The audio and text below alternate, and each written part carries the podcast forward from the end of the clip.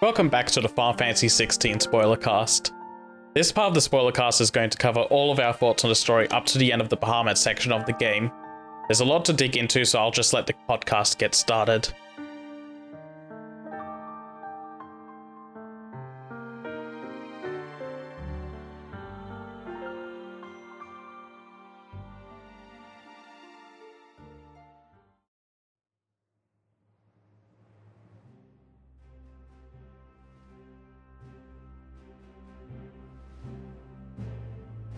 I I'm going to have a very fucked up time because I left the game on for a long time for taking these notes.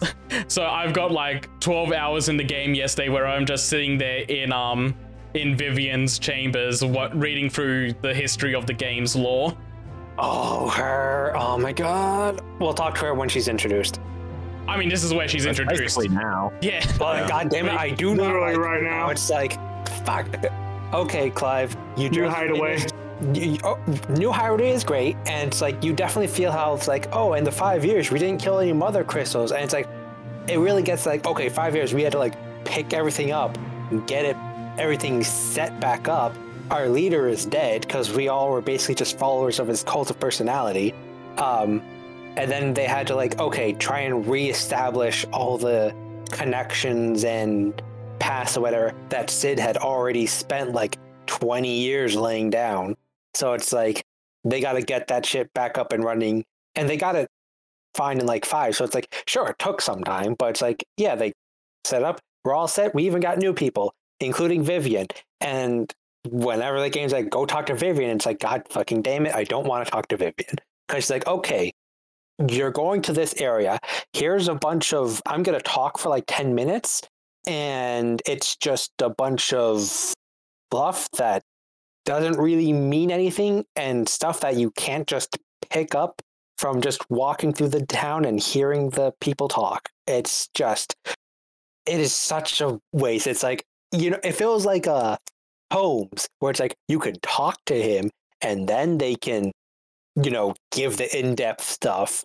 That'd be fine. I'd be fine with it because it's like, oh, I want to know more about how Sanbreque is invading Twin Side and all this other shit. Okay, you could talk to heard that. I don't need the game to go, okay, we need to go do this. All right, go talk to Vivian for like 10 minutes. And it's like every time the game makes me talk to Vivian, it's like, God damn it, I'm gonna go do hunts now. I like Harpocrates more than I do Vivian, so I agree there. It, I it al- makes yeah. no sense because it's like everything that Tome, Tomes is Vivian except better. And it makes no sense because they're literally like in different, just right across the room from each other. It's like I can walk two minutes, talk to Tomes, and everything Vivian does, Tomes does better. Yeah, Tomes is more of an archive of what you've already seen. Vivian acts more as here's the She's like- situation. she's a political, yeah, she's a Yeah. political timeline. and But I think sorry, the you go. introduction of yeah, the introduction of Vivian is part of where Act Two and Three kind of. I don't know if I'd even say necessarily they fumble the political commentary, like the political theater sort of stuff that they do so much as a lot of it just kind of stops trying. Like they just, rather than showing you things that are happening, rather than like keeping the ongoing like development of the political situation, a lot of it is just you talk to Vivian and she explains like what the Iron Kingdom is and what they've been doing recently, or she tells you like these are the troop movements we can expect from this sort of situation, and I mean, I think the it's a lot of thing tell important. don't show, and I don't care for it. Yeah, I think the only thing that really important she does is she like tells you the location. She found out where the location of Hugo was. That was basically the most important thing. She's like, "Oh yeah, Hugo, he's he's over here." It's like, okay, cool. Yeah, Although- it's, it's a lot of her being the situation map is like the story justifying why it now is a good time to go after the mother crystals, and she's the she's the mouthpiece of this is why you should go here now.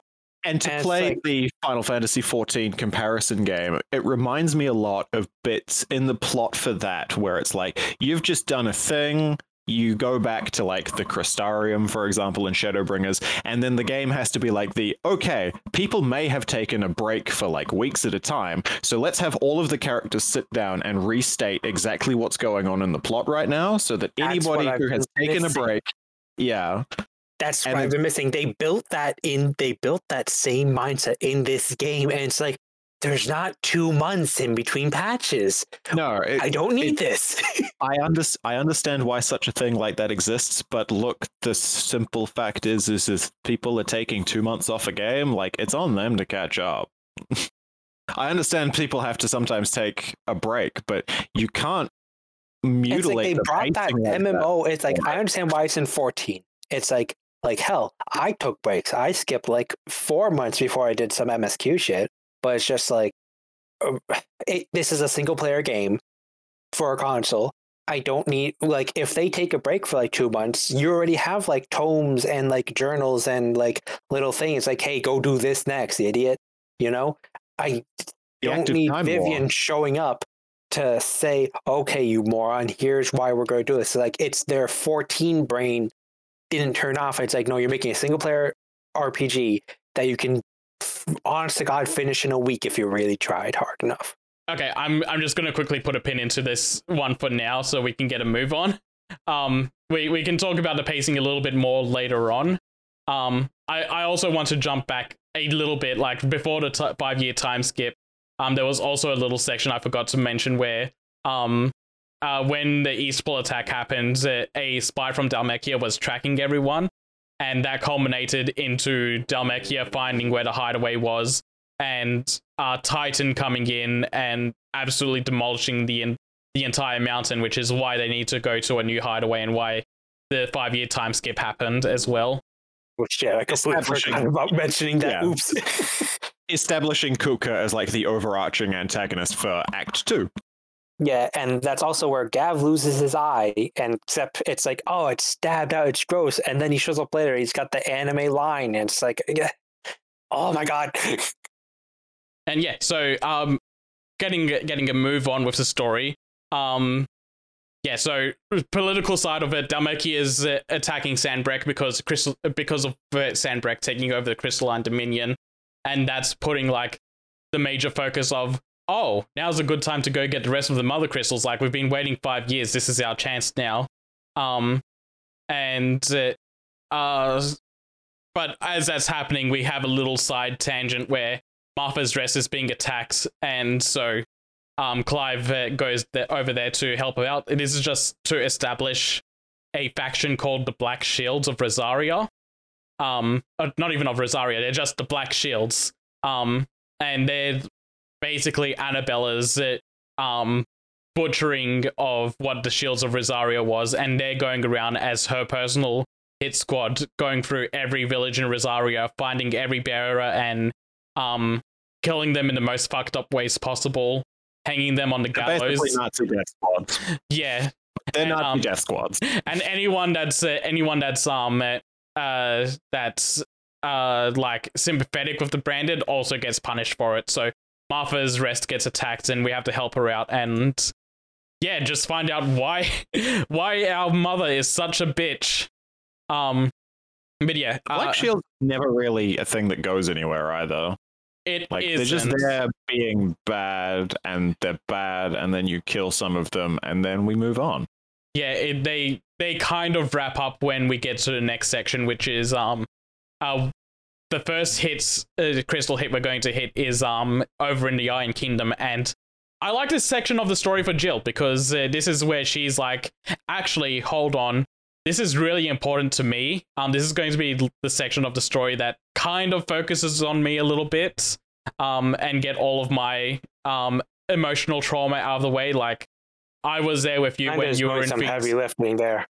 I, I was there when um you were going through your trauma for Phoenix Gate, and I need to do this myself. And Clive just doubles down and like, yeah, no, you're with me at Phoenix Gate, so I'll be with you when you go through the Iron Kingdom. Um, it's not like you can separate them anyway because of gameplay reasons. um, but yeah, uh, I like this moment. For, uh, this moment for her. She goes in. She fucks things up a little bit, and the insane non-character that is um Imran.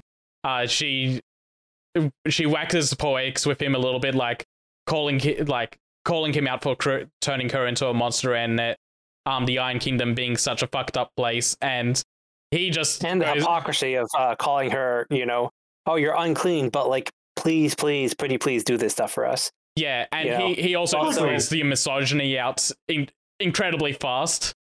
I feel like we've skipped some stuff.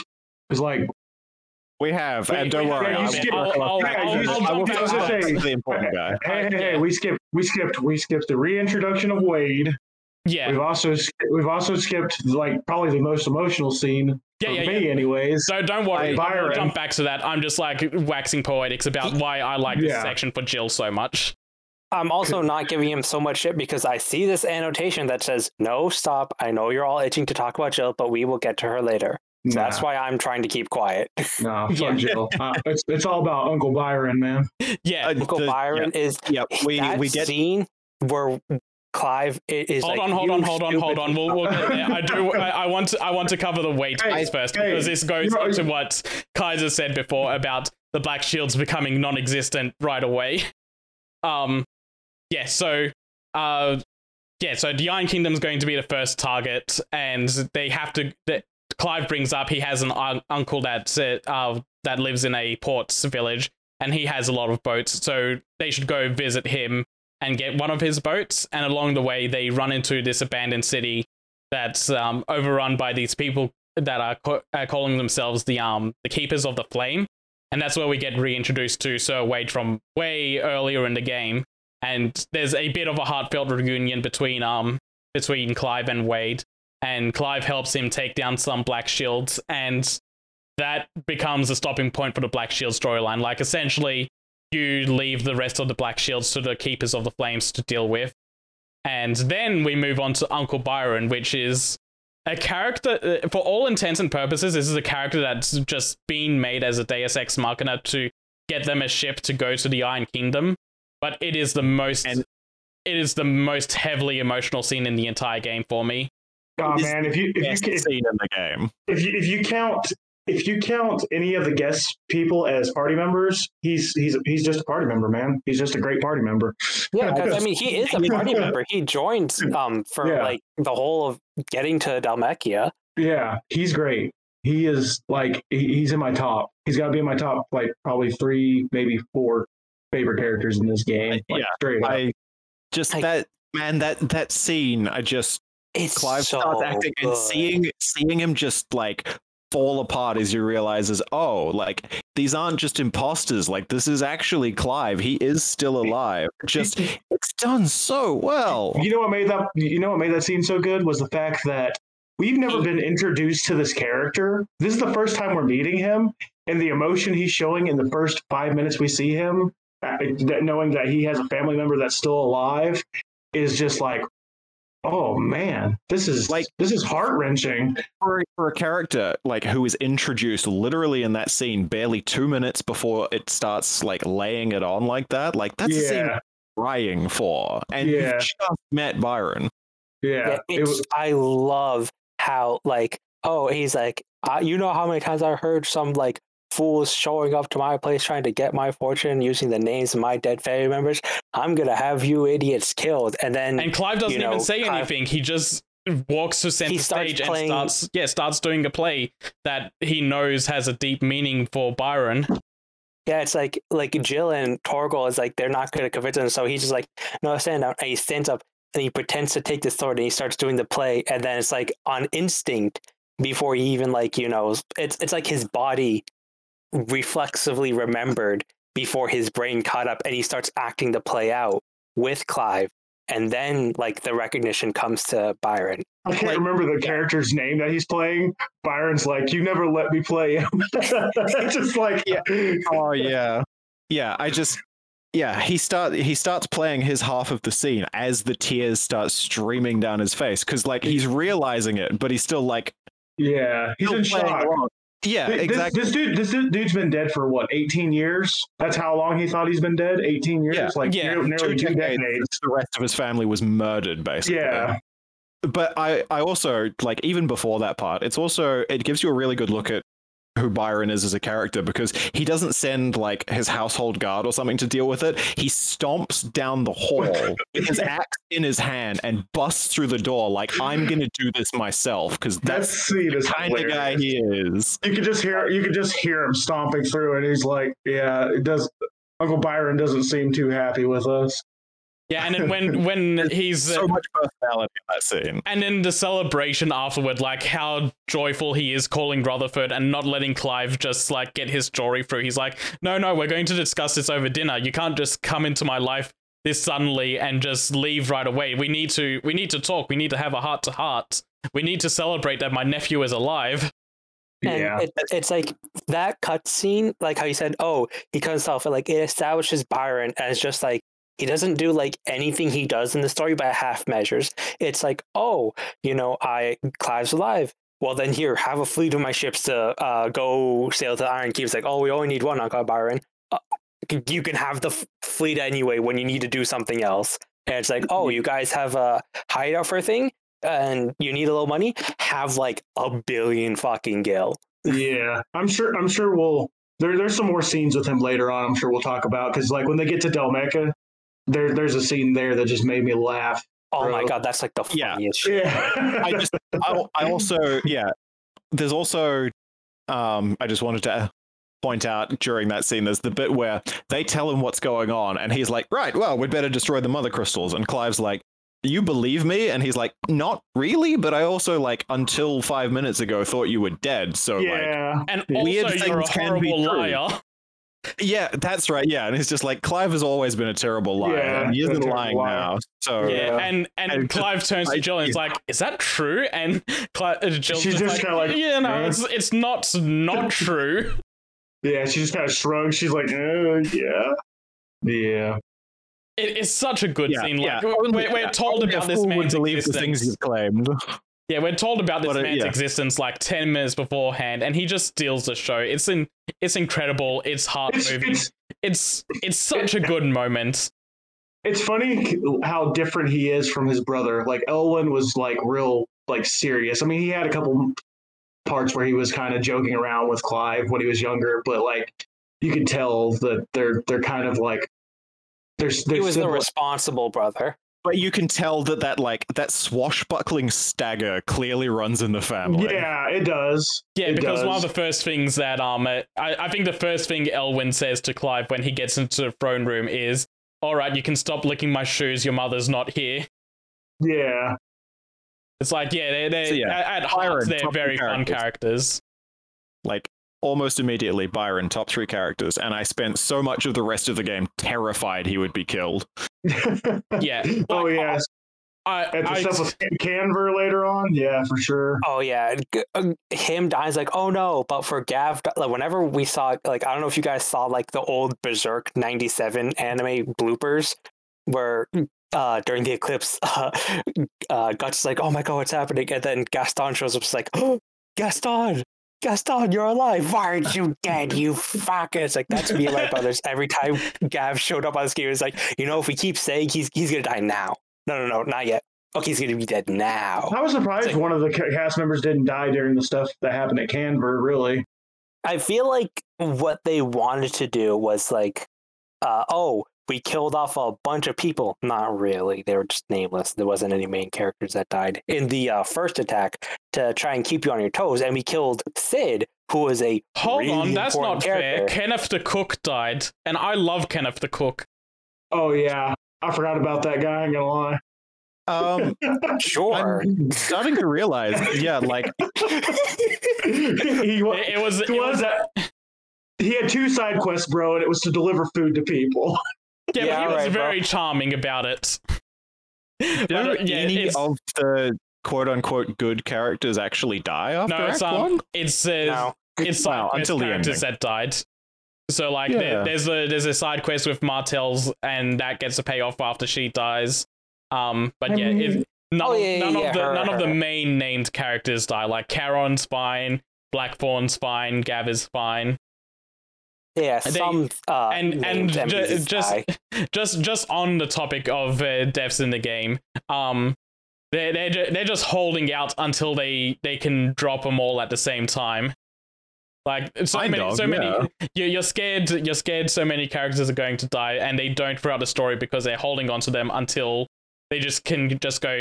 Yeah, no. Now they're dropping like flies. Um, but yeah, where was I? Where was I? Um, is is everyone is everyone satisfied with talking about Byron's cutscene? I've done Yeah. I've done jacking off Byron for now. We'll we'll talk about him again later. I guess we're going to Jill now. No, no, no. We're not going to Jill until she's done. No, no, Um, no. We're, so we're at the Iron Keep. We go into the volcano, and Yeah. now The it's Iron Jill's Kingdom honestly, is to very shine. honestly, the only undeveloped. thing that I haven't already said about the Iron uh, the Iron Kingdom is that they find another mural there near the heart of the Mother Crystal, and it, it just becomes this connecting point that oh, maybe more of these Mother Crystals are connected to each other in some fashion than we originally The- let on. The And- Mother Oh. Crystal also like has a defense mechanism where it summons a boss monster for us to fight called like Liquid Flame, and for my money, it's the worst boss fight in the game. But also, um, Shiva's um, win to loss ratio is zero to two. They really, really should have let you play as Shiva. Oh no, there's lava. Let me, you know, just freeze it for you so you can get through this bridge. I Oh no, there's there's more Yeah. lava coming towards you in the middle of the boss fight. Let me freeze that lava so it doesn't burn you to death in the middle of the fight. yeah, this is more of a Thanks, Jill. this is more of a she had to lose for gameplay purposes and story purposes sort of thing because we Which can't feels take just as bad. yeah we can't take control away from Clive, so she has to stay in the background and hold off the the lava so that Clive can take out the boss himself. And she, Oh, they man. can't take She control gets- of Clive. We played as Joshua in the beginning. for like one minute, and it was two Still. buttons. Think, talking about bridges reminds me of the scene where Cid tries to jump across the bridge and just falls through. That's just hilarious. yeah, Yeah, that's a lot of fun. Um, but speaking of like when she kills, you know, when she's talking shit to the head priest and then she kills him and he's like, you know, eat shit, father, you know, fuck you, die. yeah, she gets the and emotional brother victory in was this like- chapter. like it is a nice emotional resolution to her arc. That's the problem. It's a resolution. I, I won't get started. Um, but uh, my brother, he's like, oh yeah. I was like, yeah. And then she kills her dad. He's like, what? That wasn't her dad. He's like, she calls him father. He's like, yeah, like like a priest father. I'm like, yes, it's a double entendre. It's her dad too. Well, they don't say that. You can imply that. What? Yeah, because Wait. basically after mean, Phoenix you don't- dead, you don't he like, does her actual basically raise her. Yeah. Yeah. But yeah, um, yeah, let's let's just breeze past that. Um, after that happens, we see that we see Joshua like, I guess he's. It's hard to place where he is in this because he's supposed He's to. on the Crystal Road, which is the path between. It's there's a section of the map that you never get to go to that's like a territory between Sanbreque and um, Twinside's territory, and it's called the Crystal Road. He's on his way to Twinside to try and speak with Dion. yeah, that that's that's what I got. Like he he feels like he's at the gate of Twinside basically, and this I just want to point that out. To re- it's a really weird moment because he's going to show up when we get to Dhalmekia later. And it's like, how did you get here to here? And you- you're way off course of what your mission is because he says here, yeah, like Kaizer just said, he he's on his way to Twinside to meet with Dion.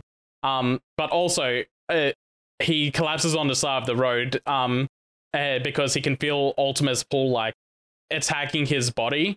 And the medicine girl shows up again, and she's she's trying to offer her potions to uh, Joshua, but he he waves her off like very gently. No, no, it's okay. Um, save your potions for people more in need than me. While he's and then sitting there Jote, coughing up you know, blood. and then Jote shows up. Like, get lost, street urchin. I'll heal him. yeah, Pure- and and so pure yeah, so medicine girl leaves the scene, and yeah, I guess I they think retreat for what- now.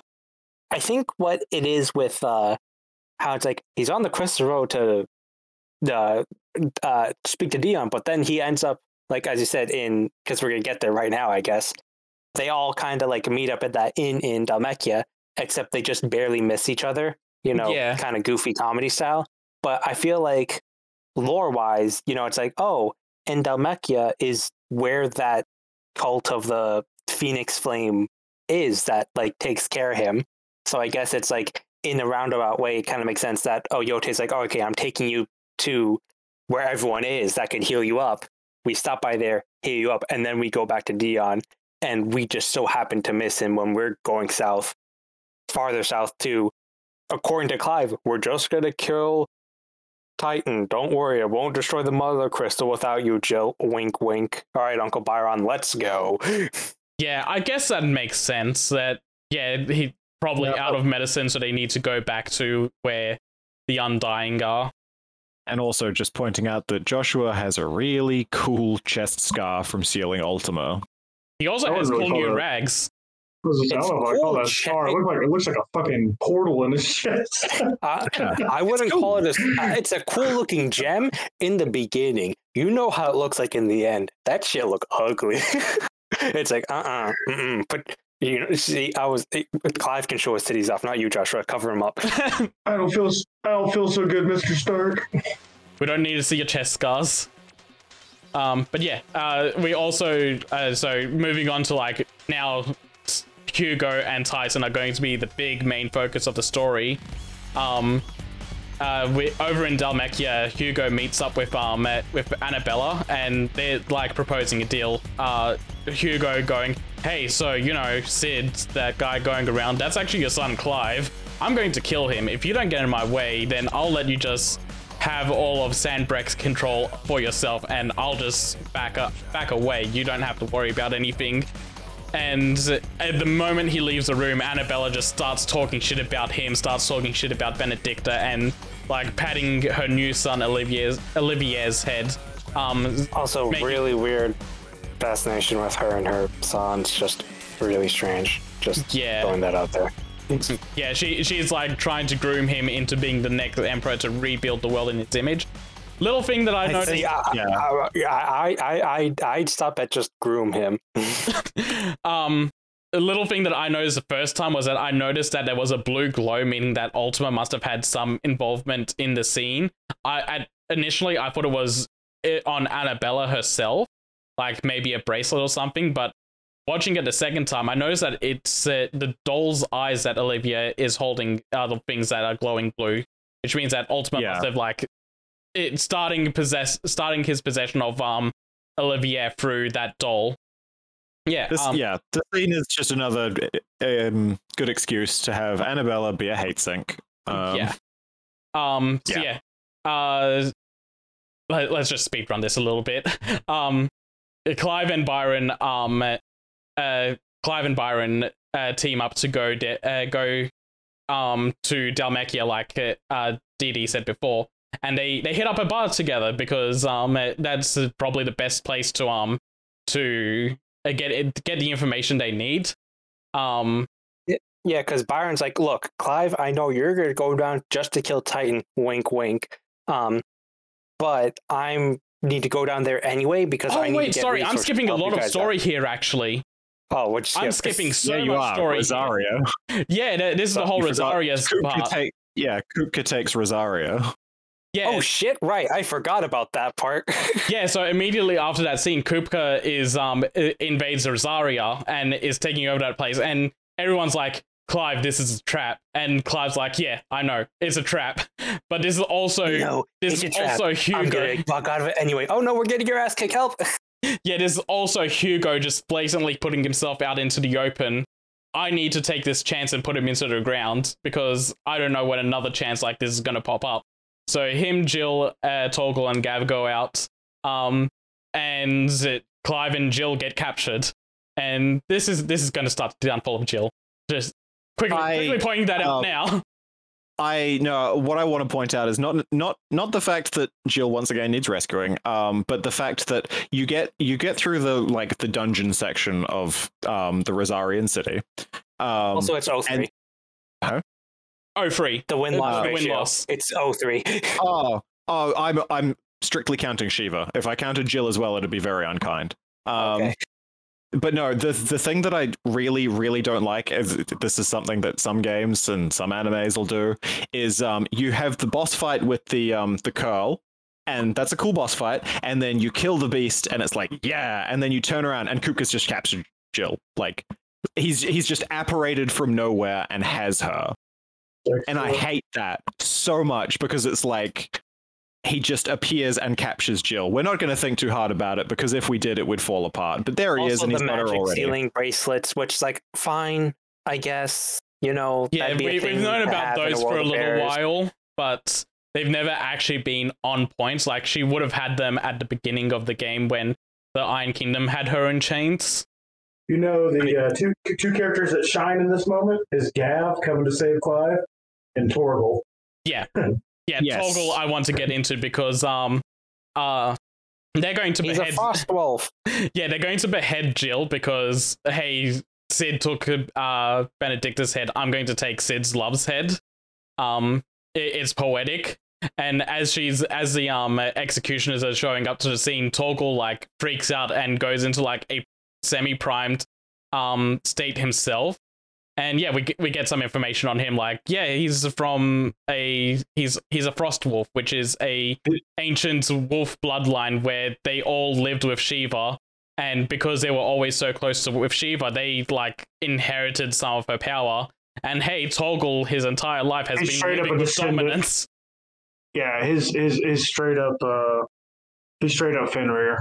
I Yeah, mean, they just basically. they they, Yeah. they they they mention that like he's literally like a, he's basically a dominant, but not a dominant. yeah this this is very like i've stopping and examining this during my final fantasy mode playthrough like i'm kind of i'm curious as to why they did this because torgal having crazy magic powers like other than explaining why he doesn't turn akashic when you run around in aether floods with him why is he a magic frost wolf like it has no bearing on any other aspect of the game at all It's just to make him cooler, and I guess to do the It's- whole Shiva and Fenrir thing. Yeah, because I think I think well, yeah, because he's Fenrir, so he's a nice he's a nice wolf, and I think there was some wasn't there like some like there was some lure that basically explained that he that they like Elwin found him while they were like up there in the north Yeah.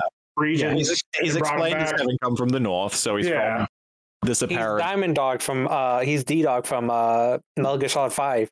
Except luckily Elwin didn't accidentally hit the uh, melee button instead of the capture button, so didn't backhand a little poor puppy Torgal in the beginning. Yeah, I think the Final Fantasy 14 team just like set Fenrir and Shiva together because in the Shiva questline in A Realm Reborn, you do fight Fenrir first as well. Yeah, yeah, you do too. Yeah. I was gonna say more of uh Dalamud than that uh that new boss in the Alliance raid. The What's your face, the lovers or some shit. Um, Menphina. Yeah, there we go. Um, but yeah, I just this sticks out to me because it has absolutely no relevance to anything at all. It is just there to make Torgal cooler. Also, probably power scaling. It's like, so why is this random ass dog joining us to fight Ultima?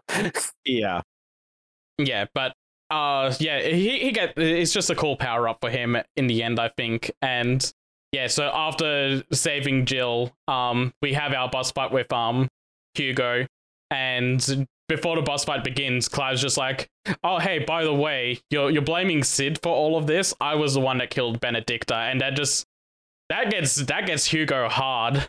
Like he's like, "Oh, so uh, this entire time I've just been trying to bury Cid's name because that was the only thing I could think to do to um to avenge her, but now that I know that the person that actually killed her is right in front of me, I I get to savor this so much more and their, Yeah, their fight yeah, is he- intense. He wants to throw hands, and his hands got thrown. Yeah. That's the best way to Yeah. put it. Again, the dominant fights are the best fights in the game, and the Hugo fight continues that trend. yeah, the, the the primed fights, they're probably the best fights in the game. Straight Yeah. up. Yeah. Um, Great boss fight. Good fun, and it ends, um, you know, just huge round of applause. Give him a hand. um fight, uh, uh, as as the fight goes on uh, um Hugo's losing his semi-primed abilities and because he's not hard as stone anymore um the swords just cle- cleanly cut his hands off and he starts rampaging and while he's rampaging Titan's like yeah no I'm getting the fuck out of here and goes to Clive Yeah, and also that's where we uh, first see Sleipnir in the uh, game. Yeah, I like how he, picked up. I like how he just punches him and like picks him up. yeah Yeah. we, we're seeing Damn, he's strong as he's strong as he's strong as it's one of All I those- did was punch him one time in the chest. And he's like, ugh.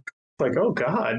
Well, I mean, he is Establish- Odin, establishing, yeah, establishing that Sleipnir is on a different level, and also just doing that very anime thing of I'm going to punch you in the stomach, and that will cause you to instantaneously become unconscious. Yeah, right. Speaking of uh, that, uh, with uh, you know, disarming uh, Hugo Kupo, um, something that I noticed in 16 is Did that you call him Hugo Cooper?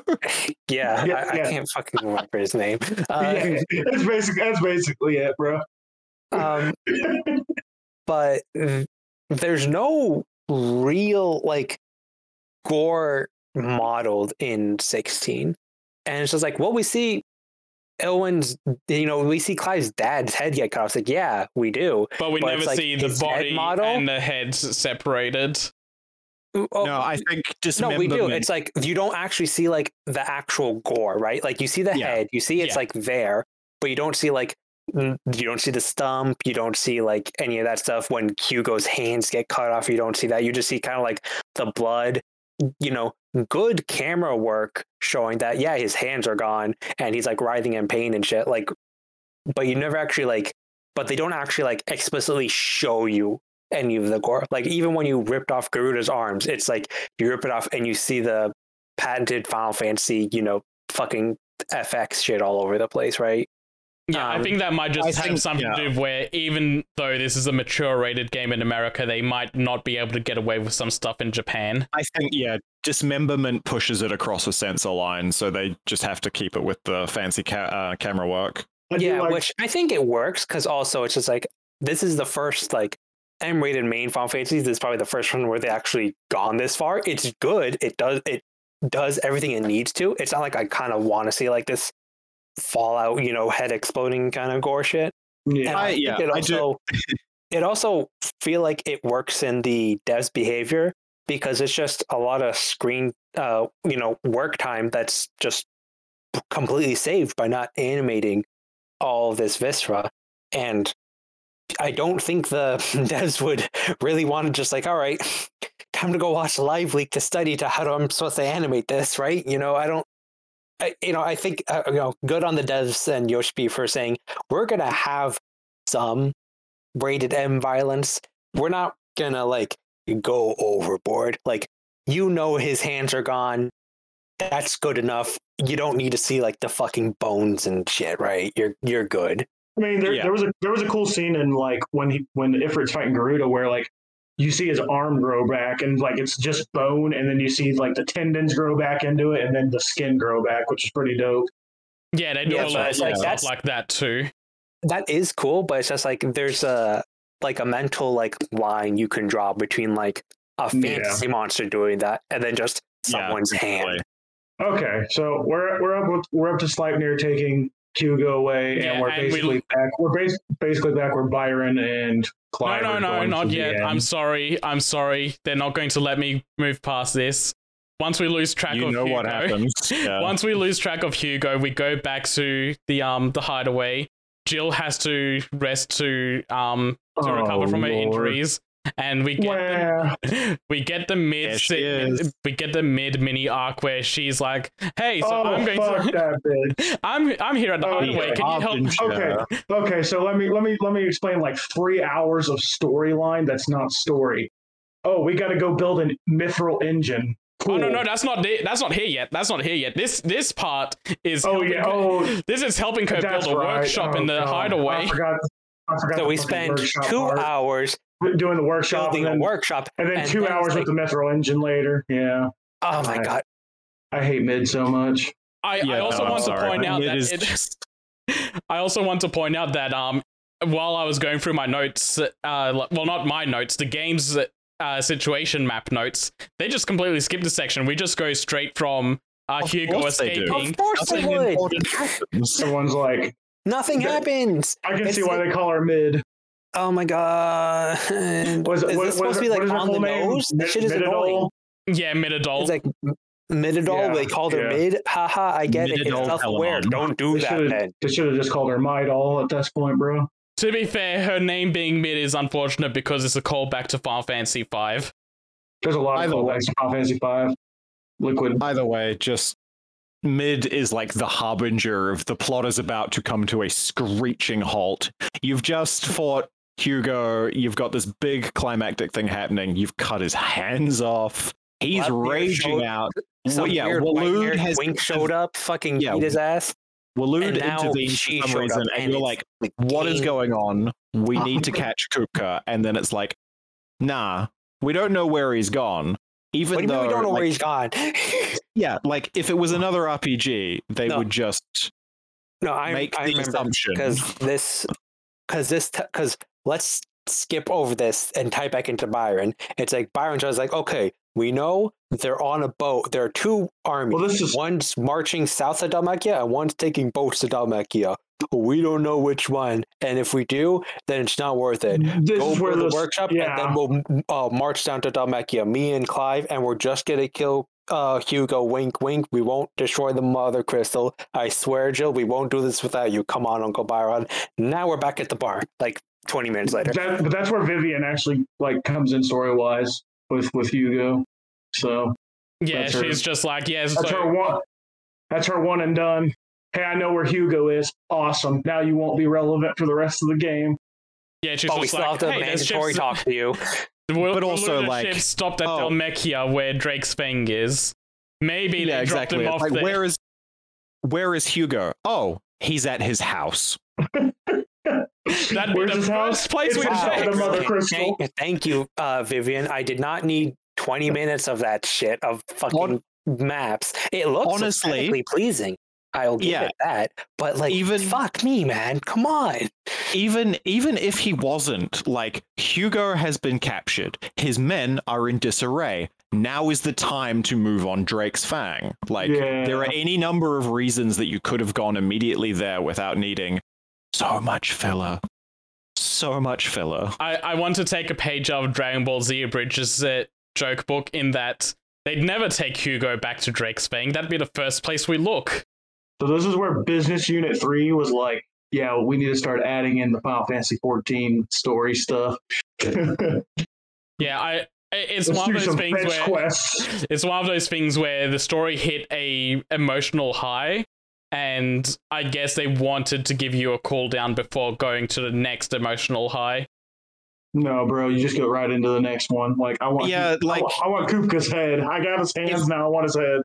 If a yeah, if a game like I just yeah, I really don't like the the up and down pacing that it has here because it's like yeah, I can understand wanting a cooldown period, but we haven't earned the cooldown period. Kupka's still alive. oh man.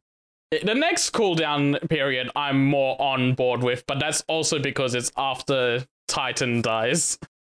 But yeah, Yeah, um, look, that's yeah. Yeah, so, uh, we we take we take Byron to Dalmec. We also have a little side quest moment where we meet another one of his associates named Lubor. Um, he's one of my favorites in the game. Not like top, but I I, I think he's worth mentioning. Um, Yeah, he's a good character. Lubor is worth mentioning because he's a smug asshole, just like Cid, and he knows it, and he just like pisses off By- him and Byron getting in a pissing match is so funny. Well, he's he's really he's he's really young. It's like he's trying to aspire to be a lot a lot like Cid. Like I don't Like, think like who- Cid. I think like the mentor that was the lady that Cid knew, That and then Cid he did, was yeah. yeah, because Yeah. he's in a It's like- similar boat where Like, he's you can also tell that it's taking a the chip mantle on his of his shoulder, but he wears that chip pretty well. yeah, and then yeah, later we can also find out more about why he's got as much of a chip on his shoulder and why he's sympathetic to bearers. But yes, Lubor, Yeah. fun character. I think he's probably my favorite out of the like hub side quest characters. Oh yeah, Yeah, in that yeah, in that sense, mine. yeah, he's mine too. Yeah, he's pretty good. But yeah, um, But, when, we, um, when we get to the Dalimil Inn, we have this whole section where um Byron and Clive go inside um because hey, inns are good places for information, and also Byron's hungry. Um, so Oh yeah, they- Byron, Byron's real hungry. so And Byron starts the funniest chain of events in this game where it's like, oh man, it sure is tiring having to go hunt for Hugo Kupo uh, and find ships in order to do all this shit. And Clive's just staring at him with the guards just right next to him. And he's just like, oh, well. Um, and then before they start fighting, he just scarfs down as much food as he can, gets up just with all the food, so- runs behind the counter, and then Clive starts to fight. It's like, brilliant, Uncle Byron. Thank you. And because because like the first that- thing Clive does to start the fight is he k- kicks the table over, and Yeah. Byron like almost by instinct knows that, so he just stuffs his face so that he he can eat before it Yeah, starts. he picks, he picks No, up the but- whole bowl and like fucking downs it real quick. I love And how I the soup is all over his beard too. No, but um, and the uh, soldiers are like actively distracted by what this madman is doing.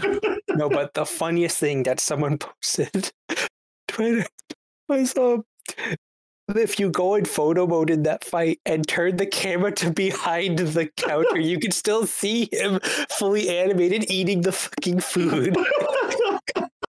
That's so good. that is good, bro. I did not know that.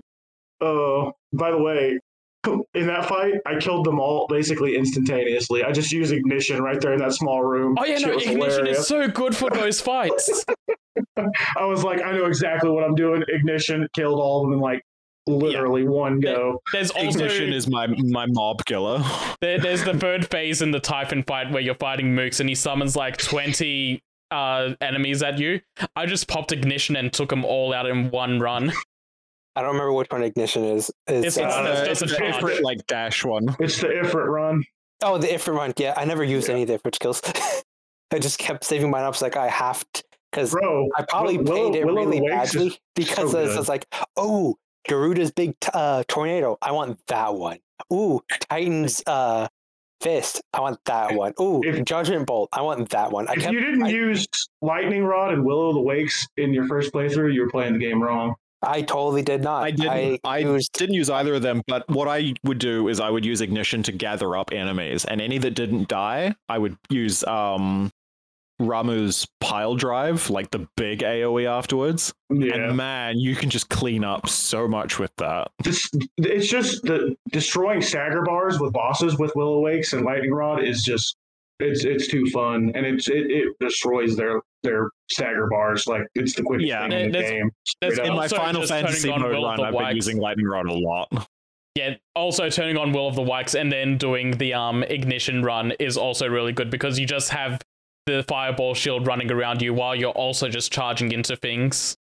Okay, we'll we'll talk more about the skills once we let's finish the rest of the story. We're we're getting there now. Yeah, I'm sure we it. don't need a, an episode two for this.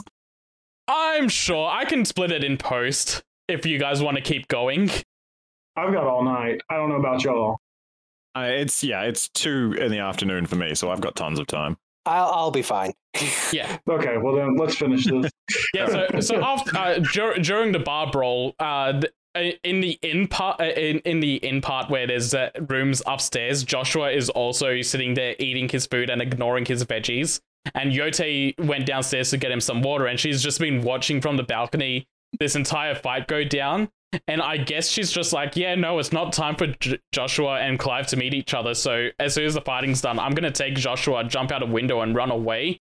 Um, Does she know that he's Clive? I don't know actually, but she's I don't. Because We've never we at that point we never saw them.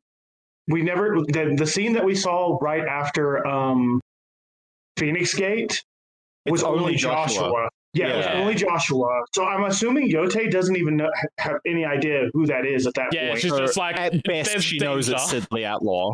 Yeah. Yeah, she's just like danger, get him out. Um, but yeah, uh, as as Joshua is escaping, Clive also just like feels a pull, and he runs directly to the room that Joshua was just in. But it's cleared out. Even looking out the window, he's like, "Yeah, there's no one here." But I felt something, and I know Joshua was here because his veggies haven't been eaten.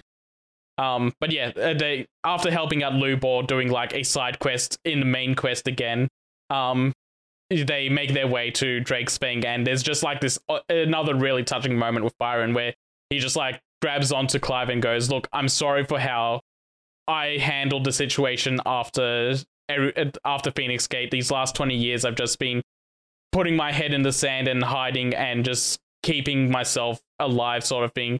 But I'm I'm ready to change, and I'm really proud of everything that you've done." And everything that you're doing, and it's it's really touching. It's really nice. And that This was where I was really terrified me. yeah, that was where I was really so scared that it was like, oh, yeah, here is a character resolution. If you survive the next two hours, you're good till credits. But I was so afraid that he was gonna die. yeah. that- I was. there was many I was death like, flags for Byron." dead. Also, no- another thing that I I thought was kind of weird, and I was like, eh, I was like, oh god, I hope he's not evil. Was when he was paying off the one bandit trying Oh, to no, get that was- information. I was just no. like, I was like, what's he's he's acting really odd right there. But I was like, okay, maybe he's just acting odd for for for reasons. Yeah, He- because he's a very Lubor bad made us do some useless Yeah, he side just- quest for like 30 just a- minutes. He's just an idiot. a very rich idiot that got that. See, Clive is smart. He's intellectual. He tried to do all these things. It didn't work. What did uh, uh, Byron do? He knew exactly what works. Hey, I'm just a big dumb rich guy with like a hundred grand in my pocket. Who wants to take me to the illegals? All right, there you go. I got it, Clive. See, Yeah, By- Byron's There's a- handling of that like situation is really fun. Byron. Yeah. Like he's he's such a goober, but he also like he gets shit done, like often better than most of the other characters what, do. what was it? What, what was it when he showed up uh, at the hideaway? Like he's like he's like yeah, it's like four, it's like four hundred k. Go ahead and go put that in uh, Clive's uh, room. And Gav's like, what the fuck? Yeah, Gav's no, it's eyes not just 400k. He says like, oh, there. I was like, what's this? Oh, it's like 2,000 uh, uh, tomes or whatever. And Yeah, I was just like, I think auto. Yeah. Yeah. How much is like one tome? Is like about like about like yeah, a hundred thousand gil. He's like, he gave us two thousand. Yeah, yeah, yeah, yeah. He just shows up and donates like literally millions to your cause. yeah. I also really like the tone of that cutscene and its great uncle. direction. Because it, it- Byron showing up just turns the game into a comedy moment. yeah. Which the game kind of needed, He, honestly. he, he was He's very, very, very relief. appreciated. Yeah, he's very Yeah. appreciated levity. Yeah. Okay, so we're going. We're just We're going straight going to the straight title in. fight. Yeah. One, Yeah, one well, big it- set piece spectacle, That's spectacle because fight honestly, of the that's game. all that happens after the inn. Is just we just go on a Well, little trip You, to you fight through, yeah, you fight through some Ultima mooks, and it's like, ooh, Waloed Yeah. seems to be in league with Ultima, and that Yeah, comes because the up ogres are there, and just like, hey, what's going on? But You then- can see- oh, yeah, we do get to see some of Hugo dealing with the fact that he doesn't have hands anymore, and his like his crappy like made of metal ones that Why- don't have why would working he try to fingers. Why the hell would he try to pick up a, a spoon or a fork with those fucking hands? He, That's he's, even- he's a big still. man. He doesn't need help, and the moment that it doesn't work, he's going to smash the table. That scene made me laugh so hard, and it was such a sad scene for him because it's just like this dude's this dude's handicapped now, but I'm it's laughing at it because he's, like he's trying to really pick up a he's trying to pick up a fucking fork with like basically hands that can't move. with Hulk hands. It's the same sort of And concept then- that happened with the Benedikta thing before, but except where it was Benedikta lost Garuda and lost her will to live, it's just Hugo lost his hands and lost his will to Hugo's live. lost his hands. Yeah, yeah. Uh, and Hugo is not as sympathetic. Also, But- also Sleipnir was chilling there, and he was that dude's such He- a fucking dick. Like I love yeah, he him. just he just kind of goads Kupka for a bit and is just like, yeah, Like, because hey, Kupka was like, you you you grabbed me, I had him, and he's like, he was about to cut your head off. You suck. like, what are you doing? You're a waste of space. Why are you? But maybe if you would have If you eaten ate the heart of a mother crystal, crystal, and Kupka's then just can sort of like, Titan uh, back and grow your hands back. Uh, I don't know. Well, I guess I don't have anything else to do. Yeah, and Cooper gets to the heart of the Mother Crystal and he's just losing it. He sees uh, Benedikta there and he's like pleading with her. And then uh, Ifrit bites down on her neck and then it turns into Clive and he's losing it even more. They're all naked. Uh, it, for some Just reason, want to point like, out that that scene's quite hot. it's like like because of because it's Ifrit and it, he he shoots out flames or Look, anybody, It- look, it's anybody. when Ifrit bites down Benedikta and they're both Hey, naked. That's the hot part. It's not when he Clive- turns into Clive. It's when it's Clive- the monster. Cli- Clive and Benedikta, they could have been a thing. I can I, see it. look, hell, I'll even take the the, the Ifrit and Benedikta. No, I didn't that- know I was in a better room full of monster fuckers. I thought it was just mecha fuckers here. No, no, I am. I am. Don't worry. look, I just tell me that tell me that neck biting isn't hot, and I will tell you you're a liar. So anyway, um, Moving on. yeah, we we like both of them like prime out, and they, they- it's a really good. It, it's it's a fun fight when it's Titan and um and It is. Prime in time. It Just is before we the jump into that- longest sequence of like prime It- Eikon fight. it is like an By hour long far. fight or something. But yeah, this is right huge. before. I want to call. I just want to circle back because the for the start of Act Two, there's this thing where like Clive can't turn into Ifrit anymore. He just he can't get it up, and then right before the Kupka fight, he's just like, "Oh, now I can." Yeah. And I don't understand what the purpose of that was, other than to not let him transform during the Drake's it's breath. like he, And all, it's also like, oh, I can transform into Ifrit against Typhon. Okay, I can't do it anymore. And it's like, It's it's really Why? weird how You how. Ifrit Ifrit can just like come and go as he pleases. It's almost like fucking Hulk and Bruce Banner. I think I Yeah. think it's, I think it's a thing of because because the fight with himself and the fight against Typhon were mental fights. He can mentally prime into Ifrit, no. I, I but think he's never it is- physically done it. I Oh, think what it good is point. for me is like, oh, he managed to like kind of grasp hold of the priming power with the shadow fight. And then when he fight Typhon, he was able to fully transform because his like mental state is better. But then like Cid died like immediately after, so he kind of like stepped back. You know, I I, just feel like yeah. it wasn't described well enough. It's just like I could transform. Damn, uh, Jill, I'm sorry that I can't transform. What the fuck? No, Yeah. that's a good point. Um, I yeah, I at first assumed it was because yeah, after the whole stuff with Cid, after Ultima tries to claim him, it like puts a block on his powers because Ultima's done something, and that makes sense to me. But yeah, then you then you also pointed out that yeah, the fight with Titan is actually the first time in the real world and not in his mind palace that Clive has actually turned into Ifrit by choice. Yeah, and I think that was just like it, that. That's my read on the situation. Is that this is the first time he's physically done it, and every other time it's like he's mentally done it, but he's never been able to get past the hurdle of being able to do it in real life.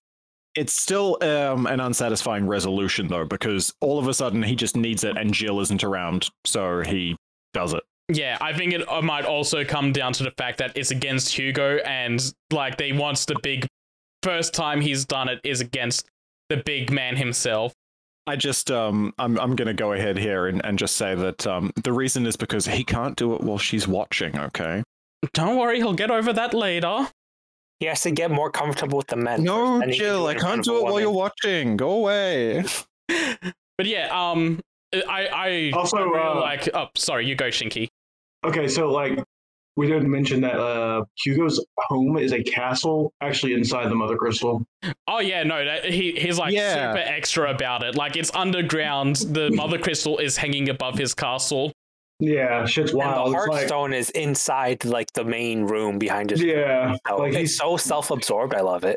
yeah, he's like, you know what? This is my Mother Crystal. I'm gonna put my home here, and it has to be a giant desert castle. I'm like, oh, that's impressive. It it serves Oh. pu- it serves both the purpose of making him look really egotistical, but also they know that people are going after the mother crystals, and if you want to get to uh, Drake's Fang, then you have to go through him.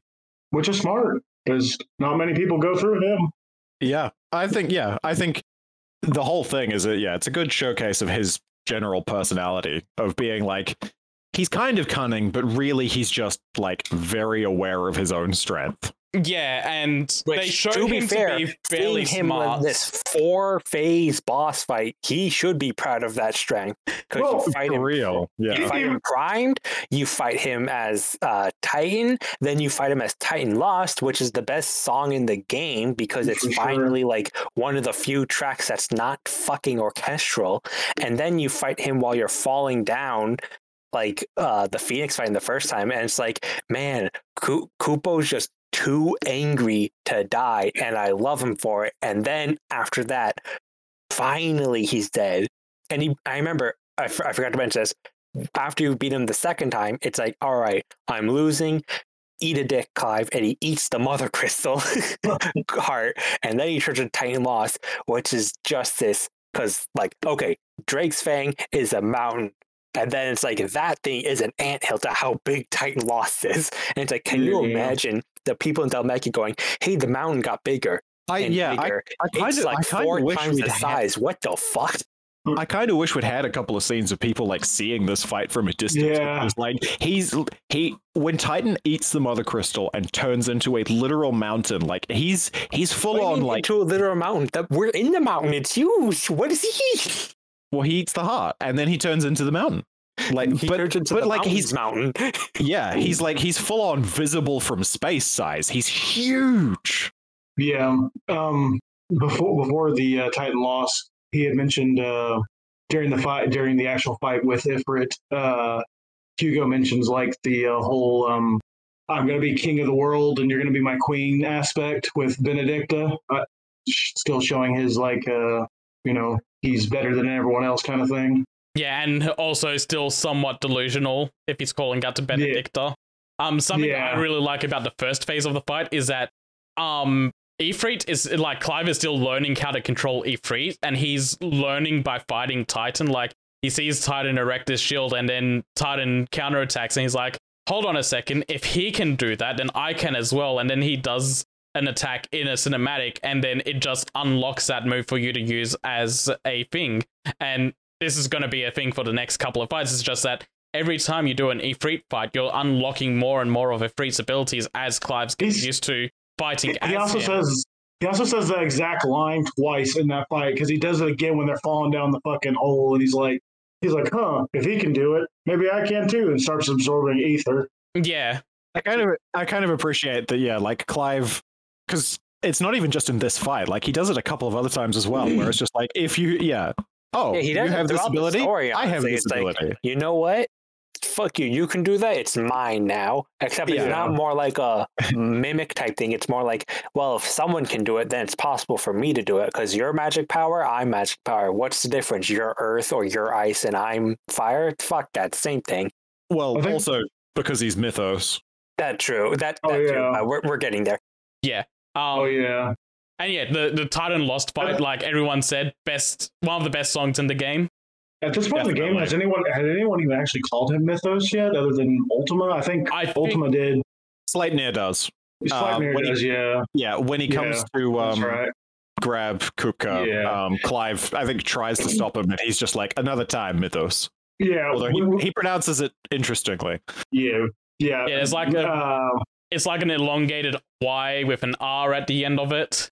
He sneaks a U in there. Yeah, Yeah. Mythos. Muth, Mu- yeah, Muthos, yeah. The Waludas have Yeah, a but, really uh, interesting accent. But like we hear they uh I forgot that uh, until just like we we're mentioning Mythos that uh the Ifrit version of him during uh Phoenix Gate calls him Mythos, but it's like just in the fucking Ifrit gibberish Yeah, yeah, they do that too. Because you're like, what the fuck does Mythos mean? Back when the game first started, you're like, what the hell does that even mean? And yeah, uh, Dee earlier said these can become Asura's Wrath fights. The this is just an Asura's Wrath fight when it gets to Titan Yeah. Lost. Like this is This- all yeah. spectacle and set piece, and I don't know how well it's going to hold up on a second playthrough. Um, Probably not well. that and I I feel I like think this it might pretty be. cool, but I've- yeah. I feel Uh, like this is something that Trin might want to quickly jump in on if um uh, she's had something to say to you about this, Shinki, with Titan Yeah, Lost she- specifically. I mean, specifically, like me and her both have already platinum the game, and so I've obviously played the second playthrough. Um, it's just the, the the music still hits, man. That's for for her and for me both. The music still hits real hard. Like I think that's I think it's the best music in the game, other than maybe like I said, Typhon and Bahamut's theme probably. Yeah. Um, but yeah, it's it's it, and like she said, it, it's very it is very Ashura's wrath. Like the whole like the whole flipping and and and running up like basically this god. I mean, you're you're tiny compared to him. So uh, yeah, it's God like, of War. It's the God of War fight when you're fighting against Kronos. that's It's- about yeah, that's it's- the same size. It's very God of War. I I I think her the thing she was complaining about the most when it came to uh Titan was the the last fight.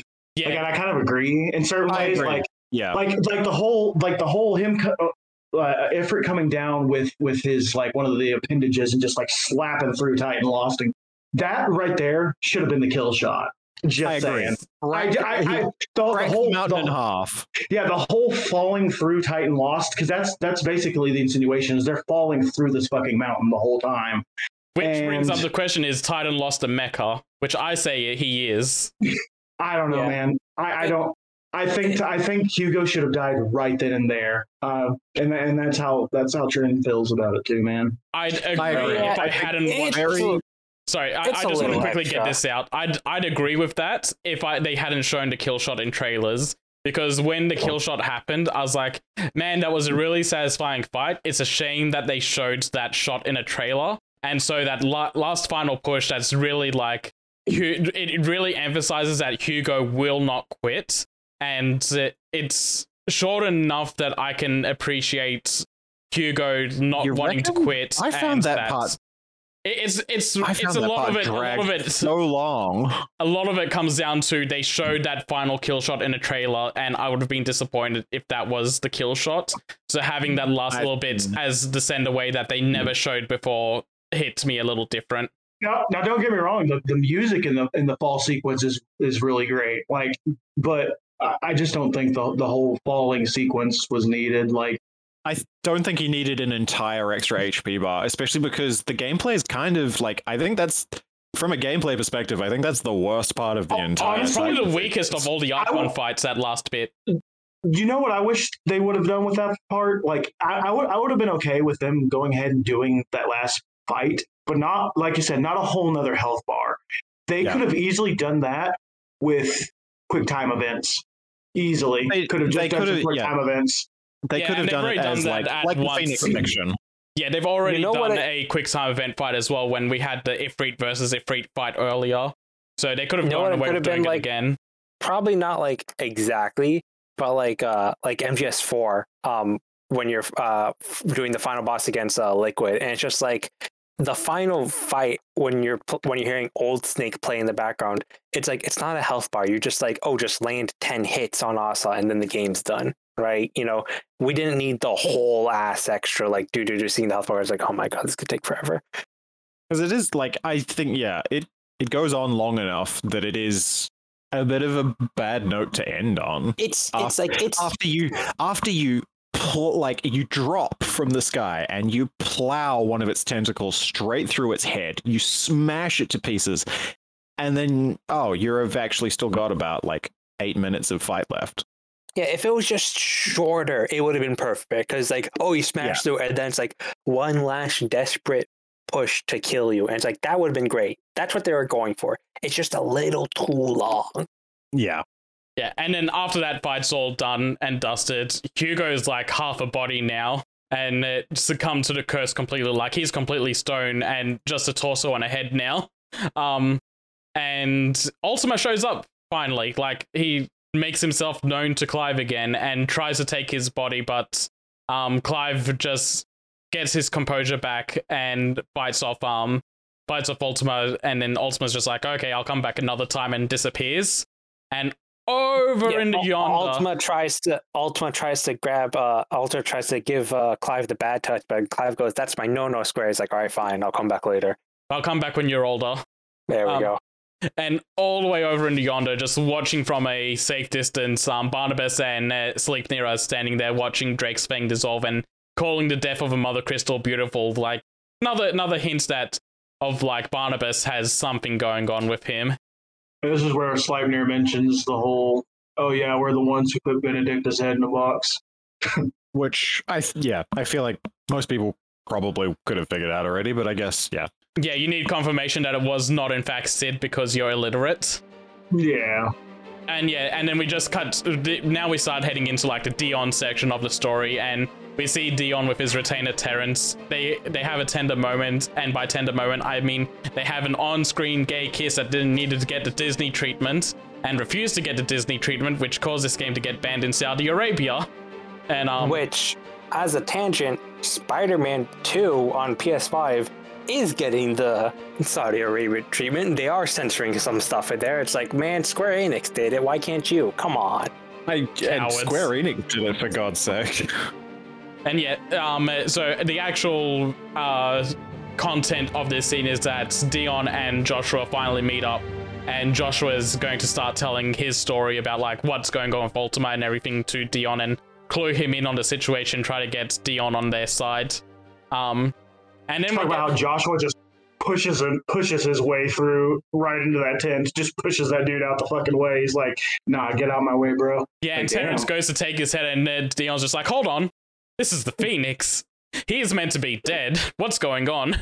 And then Josh is like, okay, have you heard of this game called Final Fantasy 16? I'm about to give you a plot summary. And then it fades to black. And at and the then end, like, three all right, hours cool. later, three and a Hold on, buddy. Let me let me call Vivian over here. Um, and then we enter the second mid uh, filler arc, which is what what Shinki was getting into earlier. We go around and we collect pieces uh, for her to build her mithril engine because she's going to build the Enterprise, and the Enterprise is going to be important later. Mhm. And You are so lucky Ronan had to leave real quick. You are so lucky. He would have dragged this on for like 10 minutes. I'll do it in his stead in his I'll do it for him in his memory. This shit is the worst fucking part of Final Fantasy 16. Every not only does everything grind to a halt, but it's like, all right, you can't even like speed run to get through this part of the game fast. You have to go to like each of the three main cities. You go there. Oh, hey, surprise! There are new side quests you wanted that uh, we put in here as well. And it's like, God, the game is so lucky it takes five seconds to load each map. it's oh my! If it took any longer, I would have lost my patience. Like Yeah. it, This another game like Soul Hackers 2, you do a lot of fast traveling in that game from face, place to place, and I played on PS5. If I was on PS4 and those load times weren't quick, I would have Mhm. fucking deleted that game. That's that would get obnoxious. But back to 16, it's just you go to this area uh in mids in during mids fucking section at the midpoint of the game, funny enough. It's just okay, go into this area, help Martha do some dumb fucking shit uh, just some random side quest essentially. That's it a main story quest now. Oh hey look there's like two three side quests that are now available before uh, and after you de- uh, beat the thing you're supposed to do in this area. Don't you want to do them? And what's worse is one is the plus missions where it's like i need to do these. I got the cho- Oh. white chocobo from this. I got the the flower i got the increased healing. So it's like oh fucking god.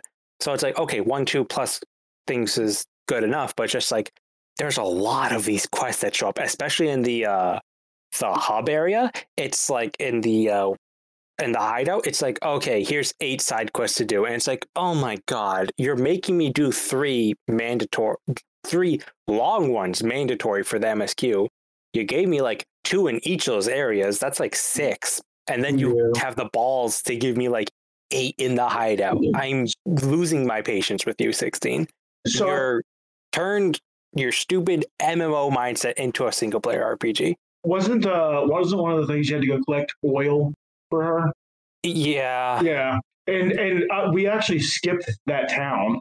I believe I don't think we mentioned that the town where basically uh, Annabelle like straight up crucified a whole bunch of people.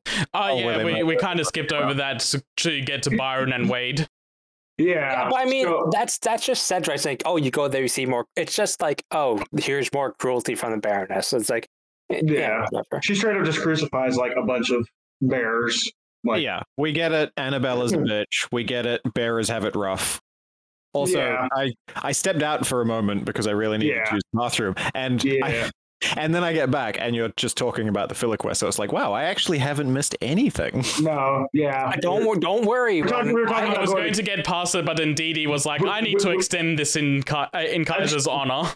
That's why I mentioned That's the whole exactly oil. what I, I said. That too. It's like you had to go pee real quick. We're at the midsection. I'll complain about everything for you. Yeah, you let's go get the- yeah. everything. this I I would say if this was the only part of the game where it did this, this would be justified and it would actually be good character for Mid because it does show that she is having trouble dealing with the death of her father and she refuses to go and visit his grave and she does anything she can to stall it. But this isn't the only time in the game it does this, so it ca- It's it isn't also just really, really long. Yeah, it goes on for too long, and it and it, can't be viewed in a vacuum because it's just another example of mid making things take so long.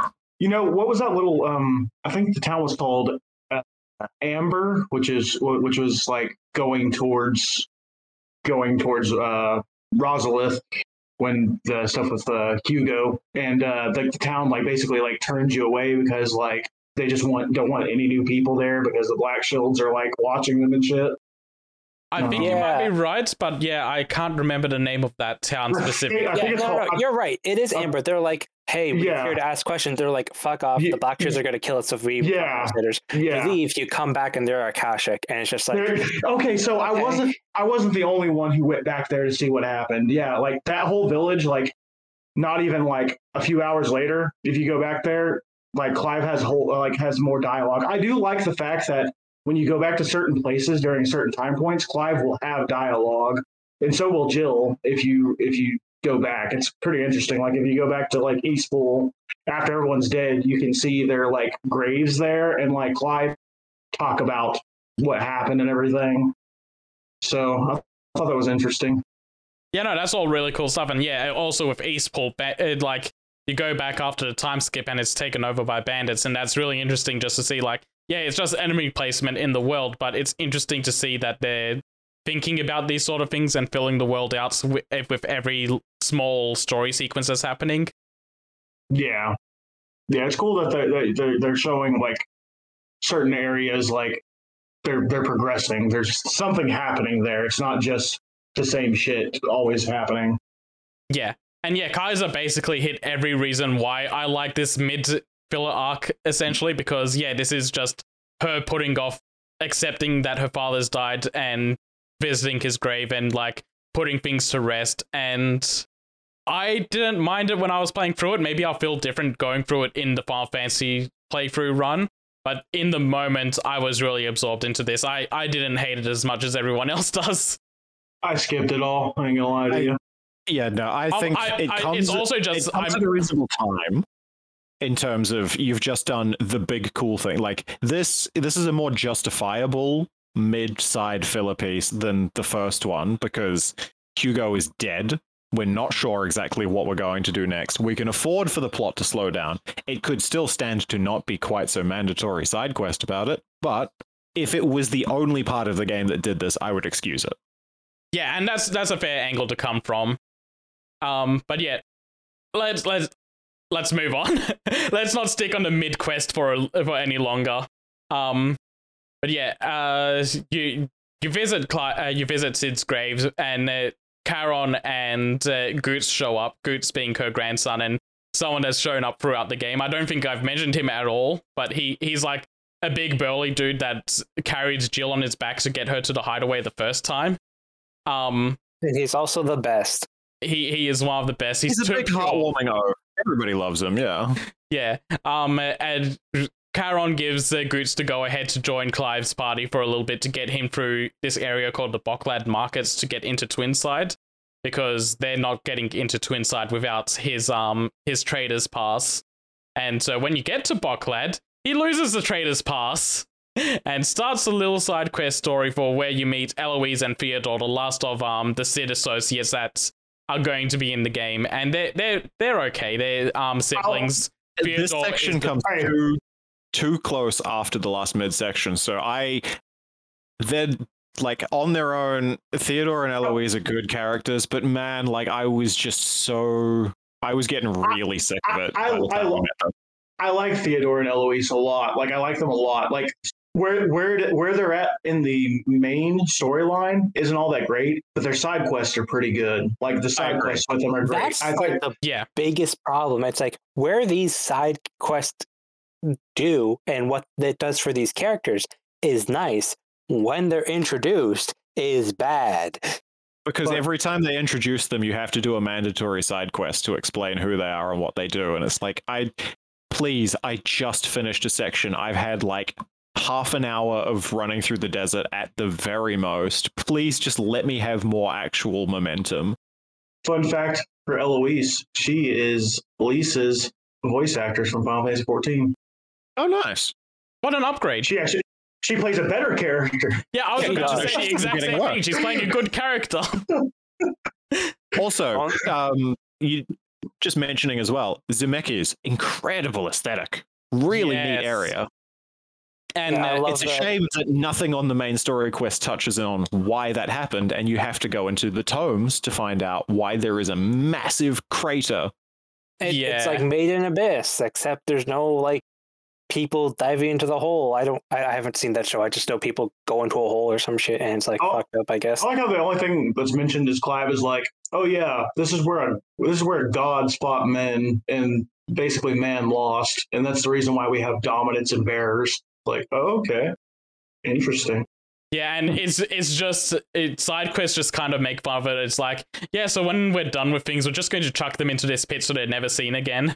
Um, and it's a it's a lot of inferring the history of the worlds to try and piece together what happened there. Um, Oh no! If you if you max out like the tomes experience, it does straight up just tell you exactly what Dzemekys is and what happened. oh, yeah. okay. I haven't gone back and read that then. Yeah, no, it's uh, it's it was the site of one of the mo- uh, mother Oh no, no, I know that part. Um, and I know that it's like a mother crystal that got destroyed and caused that crater. I just mean like you have to infer what happened with the fallen and things like that. Oh yeah, no, the the lore entries straight up state that as well. Okay. Um, but yeah, move. Uh, so while um while Goetz and company are looking for his trader's pass, um, we also cut a couple of times to Dion confronting his father about the things that are happening around the Empire. Um, and straight up says, "Hey, you've been a bit of a dick lately. Are you all right, or are you under the control of Ultima?" And Sylvester's just like, "Who the fuck is Ultima? No, I'm speaking my own mind. Yeah, sure. Annabella's council has been um swaying my opinions a bit lately, but uh, um no, there's no Ultima that you speak of. I'm just doing everything because I'm a dick. Um and so Sylvester and Olivia leave the room to go speak with their council and uh, um before Dion gets to leave, uh, Annabella just starts chastising him and pushing all his buttons and twisting the knife that's already in his back and we we just get like we leave off this scene with her in a smug look, but to avoid coming back to it later, she just starts going, "Yeah, no, you're you're like filthy blooded. We I know that you're from a whore mother, and you don't deserve to be emperor, which is why I use my powers and um and convince uh, Sylvester's astrologers to tell him lies and uh, make him believe that Olivia should be the next in line instead of you." and all you're worthy of being is being Bahamut, a, a um just a tool of war for us. And it's just like, man, it's- yes, we get. She's so evil, and it's just like when I heard that, and it's just like, oh, the only thing is like you were born from Ohar. You're like not pure blood. It's like I use my skills or whatever. It's like skills of what? Opening your legs? The fuck? You didn't. You Well, haven't I done can't- can't remember exactly what he said, but he said he calls her like a No. filthy, filthy Like- wretch. Yeah, he he, he just goes like, Tongue oh, you're a forks poopy wretch. head. Yeah, I, I love Yeah, that he's like- insult. But yeah, Yeah, Annabella's yeah. Annabella has problems that are going to She's- come up. Yep, she's she's very hateable, and you feel very sorry for Dion because it's like, man, you have how long have you had to deal with this? Longer I than guess nearly Um, at, at least like 18 wait, years. yeah, longer than Clive. longer than 18 Clive years. Yeah. He's had to deal with his mother longer than Clive had to. Oh my god, you're yeah. right. Clive was was 15 when Phoenix Gate happened. Yep, Yeah. and it's been an 18 year time skip. Yep. Yep. So Oh my Di- gosh. Dion literally dealt with Annabelle longer than Clive did. Oof. One, one one. more L for uh, Dion over Clive, I guess. I guess they really yeah. Di- they- Bro, I feel- are- I feel really way worse. by the end, huh? I really feel bad for Dion compared to Clive. And yeah, I, I kind of wish they would have had like a moment where they were like, you know what? We are brothers. Like, but Yeah. I, th- I think it's a shame Dion doesn't get a chance to interact with more of like the main cast because yeah. he's a really good character, and I think him being sort of like he's not exactly idealistic, but he's still like he still f- has that chivalrous knight sort of thing to him, even if the world is kind of a shithole. And He I think that would his- have been, I think that would have been good, like playing that off Clive's much more sort of cynical, realist perspective. Yeah, it's. I feel like the reason Dion doesn't interact much with the main crew is because you know he becomes out of commission, and then he goes on his own personal redemption uh, quest line that just you know ends up at them and at the final fight and finishes at the final fight. You know, it's like he does his whole character arc on his own. Yeah, and just to just to avoid like some more back and forths, um, just continuing on with Dion's story here is that he goes back to his encampment. Uh, no, no, he doesn't even go back to the encampment. He goes into like a meeting room where he talks with Joshua, and he's just like, "Hey, so there's these things that have been going on here. I want to make sure that I deal with my shit before um joining you on your quest to stop Ultima." And Josh was just like, yeah, no, I get it. My mother's a bitch. I'm sorry you've had to deal with her. And Dion's just like, yeah, no, she she married into this house, so she's now she's my problem now. You don't have to worry about her. I I will deal with her and Olivia while um and then I will join you as soon as possible to take care of Ultima. And as soon as Joshua leaves, he calls over um his dragoons. He's just he he just straight up starts a coup, and that's that's where we get Which to then Clive and Jill get to fight through. yeah. Uh, that that's where Clive and Jill arrive at Twin Sides not too long before the coup starts, and then the coup starts, and they fight their way through Twin Sides. Um, dragoons get in their way, and then they see in the skies, oh hey, that's Bahamut. What the hell's before we going get on? to Bahamut, it, before we get to the Bahamut, it's just like it's really funny how it's like, oh, I poisoned the astrologers to tell your dad that you're gonna betray him. All right, time to prove her right. Let's start a coup. Yeah. And also during the fight, it's just like, yo, Torgal, Jill, we gotta go. You know, the shit's fucking up. We just came to, you know, investigate what the hell's going on. We gotta go. And then they're like, oh shit, where's Goetz? And it's like, fuck, they're gonna kill Goetz here. No, god damn it. But yeah, um, yeah. So Bahamut's up in the sky, tearing tearing things apart, going on a rampage, and it's like that's weird. Had better go stop Bahamut. And then five minutes later, down the dungeon, it's like, wait a second, that's the Phoenix. Joshua's here, and Clive starts freaking out, and this is where like his 15 year old voice starts coming through, like he's yelling for his brother to notice him and to um come back to him and he like whenever his, Clive is panicked, he reverts back to being a, to being his 15 year old's voice, and it just it works so wonderfully in these scenes. Um, This, yeah, this this part is probably like this sequence is another one of those highlight sequences because Bahamut flying around destroying like he really lays into the city. Like he's lost it completely. He's annihilating people. You have to fight your way through, and then yeah, then there's Phoenix and Bahamut fighting overhead. You've got the Mother Crystal glowing in the background as this like this really like beautiful clear night, and it's just chaos and destruction. Yeah, and as you get closer and closer to like the capsule building, the the destruction is worse and worse. It's it's And a really good setup. Yeah, and then you get that bit where the mother crystal, like the heart of the mother crystal, appears on the top of the spire, and Bahamut tries to destroy it, and then it it does a thing, and it's a like the entire mother crystal just disappears, and then suddenly this thing, this big crystal thing emerges from the ground, and like this whole segment is just like, what the hell is going on?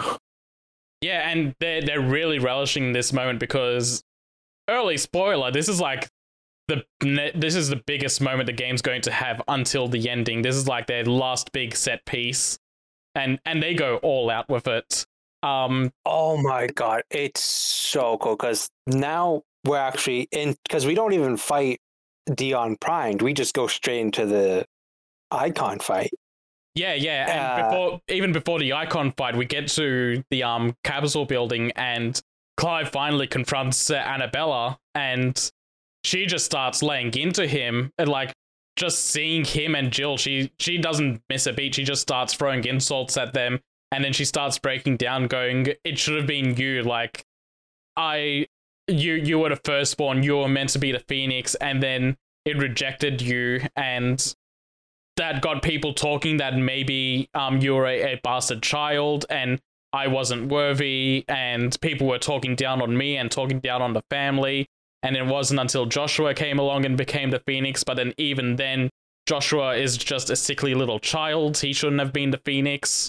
And she's got a lot of um pent up stress over like I guess like the nobility of her bloodline and believing herself to be better than everyone else. And when people started looking down on her, um, that set her over the edge. It doesn't make her any more sympathetic though. She is a vile woman. So basically, the whole uh, summary of this little thing is like, damn, rich people are cunts. Holy shit. And yeah, um, and it, she when, and her eugenics. when when she brings up Joshua, Clive's just like, "What do you mean? Have you not looked out the window? Look over there. The phoenix is fighting in the skies right now." And as he says that, the phoenix crashes through the side of the building and reverts back to Joshua. But she does she doesn't take notice of this at all. Um, like she she's too busy cowering with Olivier trying to protect him, and that's when we get um Clive turning into Ifrit to protect his brother in like a really cool spectacle. And it doesn't get brought up, but I kind of wish we got something out of um Annabella no- seeing Clive turn into a second e- uh, Eikon of fire and like her reaction to that, but they never touch on that ever. Just, yeah, Annabella gets enough screen time that it is not an excuse that she is as underbaked as she is.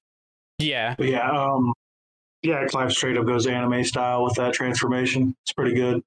Here, like full on, just walking straight into the like beam and everything. Yeah, yeah, and Yeah. the the transformation like erects a firewall to protect everyone as he's turning. you know, now that I'm thinking about it, why why didn't Jill become Shiva and help out during that fight? She could have Um, easily done that. During Yeah. the um, she could have. stuff after uh, Iron Keep and I forget what Dark Souls 2 Iron Keep and after she got kidnapped by Kupo, uh, it- it's been kind of like if you talk with uh, the nurse, I forget her name. Uh, what was it? Tarja, Oh yeah, damn it. Oh yeah, the best girl. Tarja. Uh, okay, so no, it's Sharon. Um, so anyway, uh, I've talked if you like talk with Tarja and over here like Tarja talking with Jill, where it was like, hey, you're doing the same shit Cid was doing, and you're dying at this point. You need to fucking stop. Yeah, uh, there's also the point where after she turns into Shiva at the um Iron Kingdom, where once the transformation's over, she's like, she's collapsing and coughing blood over herself, and I just kind of get the impression that with with that and like everything that Tarja says, like it's more of a slight show, but then start telling instead of showing more. Is that if she does it again, she's just going to die? Like the Yeah, will take think- over her. I Yeah, think one of like, I the what happened with Cid. He was turned to stone. He had like months left. You're lucky you don't have any uh, stone showing, but if you keep this up, it will.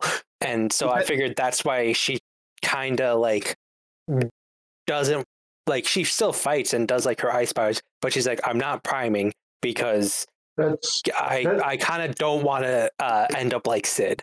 that's a shitty way to uh, uh, do that though, because like.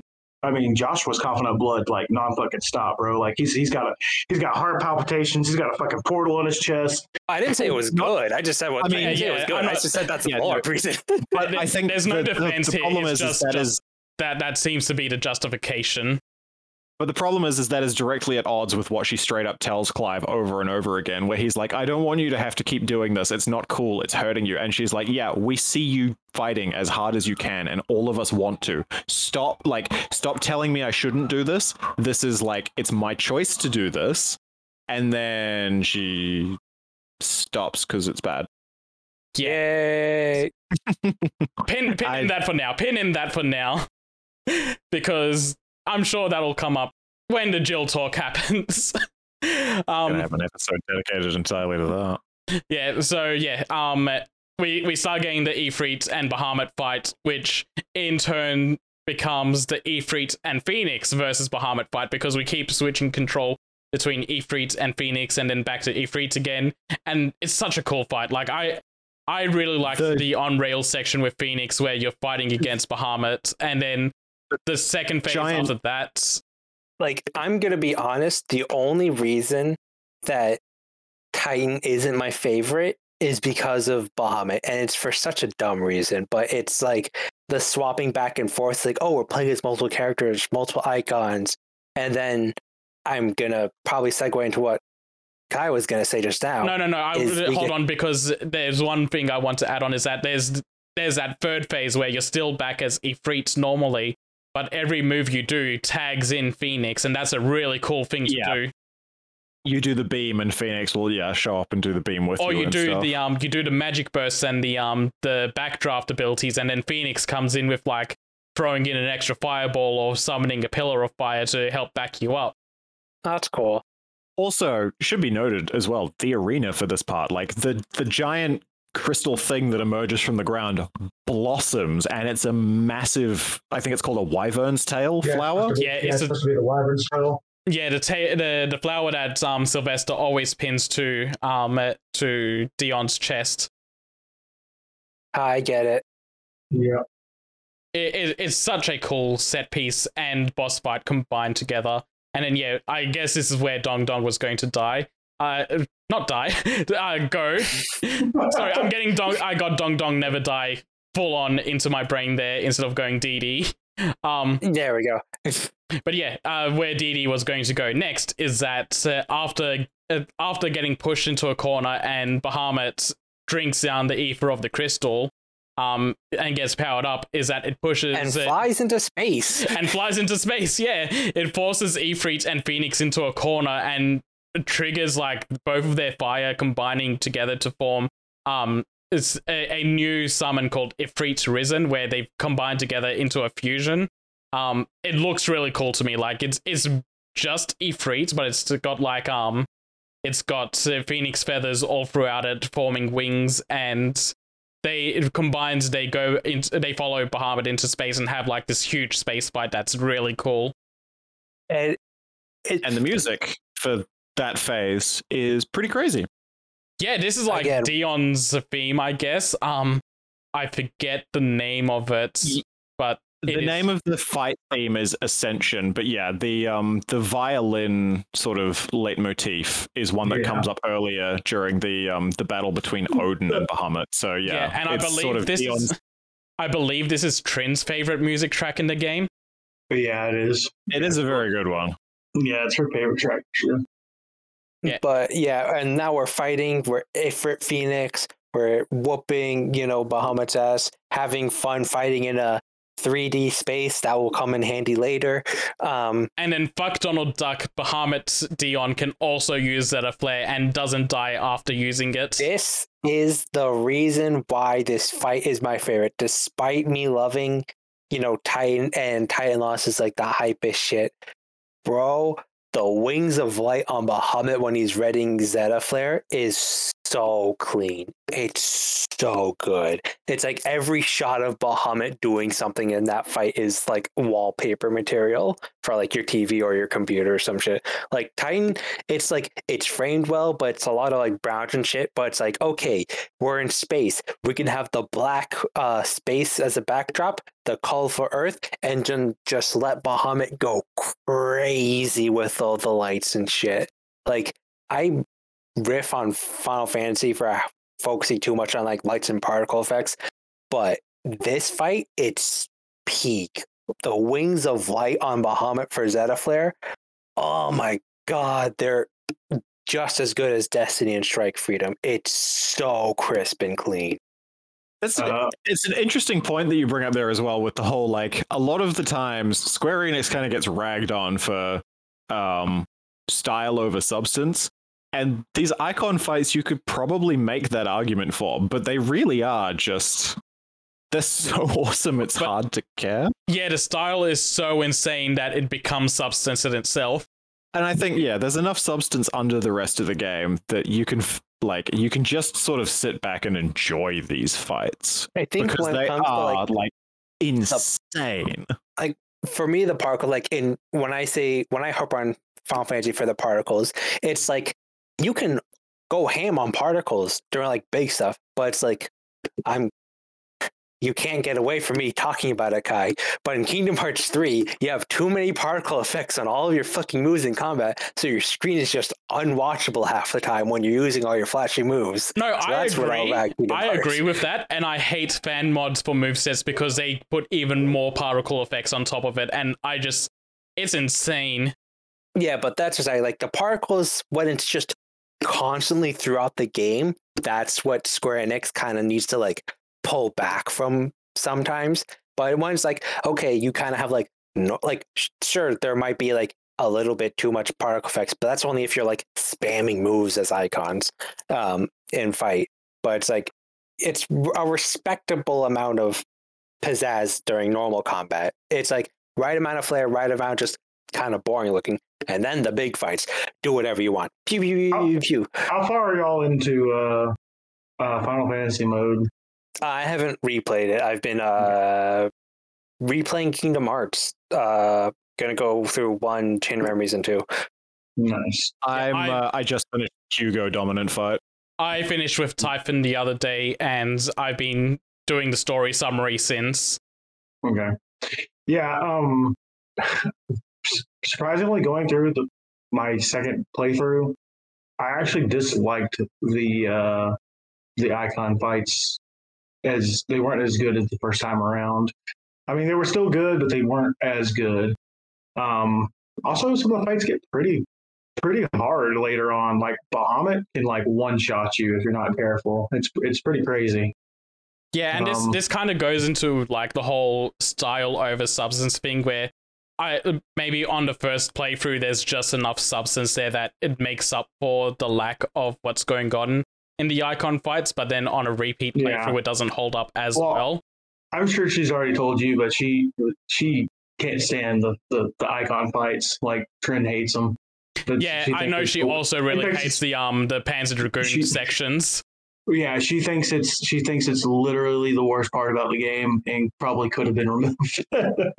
It's probably even worse on a harder difficulty because it's like, oh, you know, big spectacle. Well, big spectacle fights are supposed to be a little on the easier side, but if it's a hard difficulty, now it's like, well, now the big spectacle fight, it's kind of like annoying to get. problem is shot. it problem is is some of these fights like when you get one shotted or like you there's um during Bahamut there is a um and it happens during a couple of the the Eikon fights or just a couple of fights in general where it's like you need to push the attack. So you've got to break this bar before like you know something completely destroys you. And um i know the other night she was having problems with like that particular fight in part with uh, Bahamut because like Bahamut's like charging up like a Teraflare at this point, and there's like this big shield around him, and you have to break the shield, but there's he's just spamming like moves over and over and over, and they're like basically most of them are like undodgeable. So she, I remember she messaged me and she was like,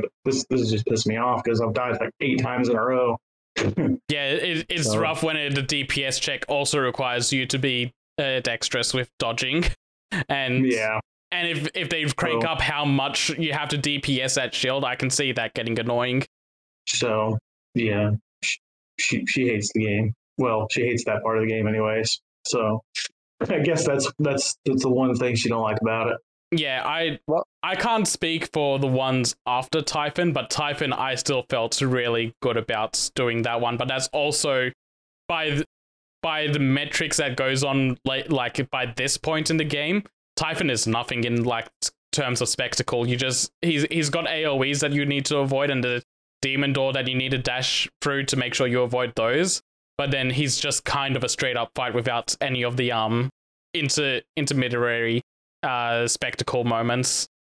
Yeah, All right, now after the fight, Yeah, You get some resolution to some things. Yeah, so after the fight, um, Dion comes crashing down, and then the brothers come down, and they they finally embrace, and they they're together again. And from now on, Joshua and Clive are going to be inseparable, and that's really nice for them. Not nice for you. much to the chagrin of Jill. yeah, Yeah, I, I absolutely want to shout out in particular the way that the scene goes down where the two brothers embrace and it's beautiful and wonderful. And then like after a second, they look across to the side and there's Jill and she like clutches her hands to her chest and starts crying and then starts stepping forward and Joshua turns towards her and kneels down to pet Torgal. priorities, man. Torgal is important. The, the chain of command is the brothers, Torgal, killing Anabella, Jill. And, you know, like immediately after that, they're just all having Woman their, at the bottom of the ladder. What could I, I- expect from you, Joshua? I can't believe you. they're having Yeah, their beautiful Sweat moment. man. She's supposed to be his sister, basically, and here he is. He treats Mid better when we get to that meeting. I mean, Oh hell, he, God. he treats Anabella better than Jill in this scene, man. Yeah, What's wrong with you, Joshua? True. Um, but yeah, basically what breaks him out of that is uh fucking Dion like stirring. He's got blood coming down his head. He's like, oh shit. Yeah, uh, Dion Dion's like having visions. He looks over at Olivier and sees um sees Ultima in his place. Um, so chucks chucks his spear directly at him, and Olivia Olivia dissipates like he's uh, um an Akashic, which is really weird to see, but also spurring on what's going to happen next because um once No, like um, before you get to that point, remember it's at this point where we get the flash to see why Not yet. Bahamut. Yeah, yeah, uh, this is go- exactly is what I was flying going to go into next because he, he Yeah. throws the spear first and then we see this. Yeah. Um, This part's really weird as well because it's like is this is Clive viewing this, or are we just getting this for narrative purposes? We're, we're just getting it for narrative Both? purposes. That's what I'm saying it is. No, doesn't doesn't doesn't Clive see it because like it's right after he absorbs Bahamut. yeah, the way that right it's after framed, it's right kind after of the- like right after the flashback. They're making a ends, totally different game, and they still can't escape using the echo to explain things they have no exactly idea. what I was Exactly. thinking. It's like, how did the echo sneak in here? because right after the flashback ends, uh, um, uh, Joshua asks what happens, and Clive says he'll explain later, which to me signals that Clive saw the flashback. But yeah, in in the flashback, we see that um Olivier confronts um uh, the entire council again, and uh, Sylvestre's like, "Hey, call off the dragoons! What the hell is going on?" And Dion's just like, "Yeah, no, fuck off. Um, uh, uh, something's taken over hold, and Anabella's been uh been roping you into all of these things and uh, making you a worse person than what I believe you are to be. And again, to Kaizer's point, we've never seen him be anything more than a warmonger that wants to conquer everything. Um, but yeah, um, it, Sylvestre just kind of goads him on and like tries to get uh, settle him down, but then Olivier says something. Um, I think it's like listen to your emperor or something along those lines. And Dion just lashes out and throws his spear, but Sylvestre jumps in the way of it, taking the full brunt of it and saving Olivier. And everyone starts screaming, freaking out, running away. And Olivier, Olivier just calmly gets up and his eyes start glowing blue and talking um, really calmly about the situation. Like he's he knew this would happen and he's been planning it out this entire time and then he utters the word mythos, which signals to me and everyone that um that he's under the control of um Ultima, which is why when he gets um whe- when he gets hit with the spear later on, he tur- he turns to dust. Um, and through his interaction uh, and like spurring on Dion's rage even more, um, he kind of sets Bahamut loose and makes Dion lose control of um the priming process and that's why this entire time Bahamut's been on a rampage because Dion himself would never try to harm the people. Like his entire thing this entire time has been that he wants to protect as many people as possible. He doesn't want war to take place in Twinside. He wants to do this as peacefully as possible and not involve the citizenry. And then once Bahamut's unleashed, he's just tearing through everyone and everything. It, it's very uncharacteristic of him. It What is is, and I think somebody mentions it later. Like it is, it will be remembered as Dion having a tantrum. What did uh what did uh Olivier say to him to turn him like Kinslayer? Yeah, Yeah, something. yeah. right? He, he Yeah, says he like, Kinslayer. yeah, now, Yeah. now go forth Bahamut, the Kinslayer. Yeah. Like he doesn't even address him as Dion, he addresses him as Bahamut because he's just speaking directly to the Eikon at that point. Yeah. And then yeah, after that flashback ends, Anabella is still in the scene. Um, and she sees Joshua and she starts lashing out like she's fully convinced herself now that she's in a delusional nightmare. Um, everything that's going wrong is because she's in a dream, and to escape it, she slits her own throat. And I clapped when this happened. Everyone says this is a horrible death scene. Um, like she, seen of- she deserved worse. Yeah. I I've think this a is lot of people exactly what she complain deserves. about this death. Yeah, Yeah, I've seen a lot of people complain about this death. yeah, Yeah, it's just like, oh no, because it's like I get it. She's like, oh, she's having a mental breakdown. She kills herself, and it's just like, you know, I guess there is something to be said about like someone who has like done some like horribly evil stuff and then just kind of gets away with it with the uh with the suicide option, and it's just like, great, yeah, fantastic. Well, that's not kind of what a you know I wanted to see for this character, but it's just like, well, it's happened before in real life where it's like, oh no, I did some horrible thing. Um bye and it's like great. That was yeah it it's not satisfying as the yeah. Like it, uh, for a lot of the game which i guess sort of- it's like uh, they kind of want to make it unsatisfying because like oh i want to see them do this this but then it's like she wakes out and then kills herself and everyone's just kind of like well that just happened um I- yeah, I- that, but I would be fine if if her death had been a like as a final fuck you. Um, like I will deprive you of the the satisfaction of actually ending me. I kind of think that would have been better because I think that would have been true to her character, and even if it wouldn't have been like um satisfying. It would have been on brand for the character, and it would have been like I kind of would have respected that. But it's her like Waking out. kind of yeah it's her losing it and also just like at the end like you finally get here at the end of it all with her and it's like why did like all of this all of this is largely your fault why and it's and basically her her response is because good breeding because bloodlines are important and i wanted a kid that had bahamut and phoenix at the same time because the phoenix that i did get sucked yeah, it's like, and oh, that's and like, Josh was like, her- gee, thanks, mom. What the hell? yeah her her entire like her logic is just it's so shallow for a character who has as much impact as she does She and it's has- really unsatisfying She that- has so much impact, so much screen time. And it's like, I get her reasoning to be really shallow because, you know, on a fundamental level, she is, you know, she's a shallow character. Her yeah absolutely reasonings are shallow character. It's fine, but it's just like she eats up so much screen time and so many characters have no screen time. And it's like they don't get the same kind of, you know, it's like the treatment is unequal, but it's Uh, yeah i would I take I her feel like- I don't know how else you could like write a resolution to that character without like, oh, the fans want a satisfying thing, but it's just like, well, what would the story kind of go with? And it's like, well, fundamentally, she's a shallow person with the shallow reasoning, and everything about her is like superficial. So it's like, well, if everything about her is superficial, there's not going to be any real like, you know, well that's the thing i could buy i could like her reasoning being shallow would be fine if her character wasn't shallow but there's just there's there's nothing to it and i think I kind of feel like what it was that happened with Anabella is they wanted to create their Cersei character. Oh yeah, no, that first like in the in the prologue, they they really ha- hammer in that this is their Cersei.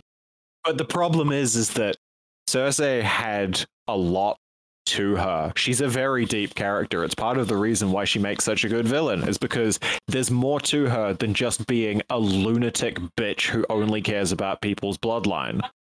And yet, They they took Anabella- the parts they took the parts of Cersei where she's very manipulative and puts her child on the throne because that Yeah. that ultimately that's what she wants and she uses her child as like a puppet for her own uh her own um ambitions but she also Yeah. deeply loves her children and the moment they all like they all start dying in front of her and she's put on the on the seat her, the throne herself she's just like massively depressed and hates herself for what she's done Yeah, like, she's a witch. Yeah, like Anabella is a is a we have Cersei at home.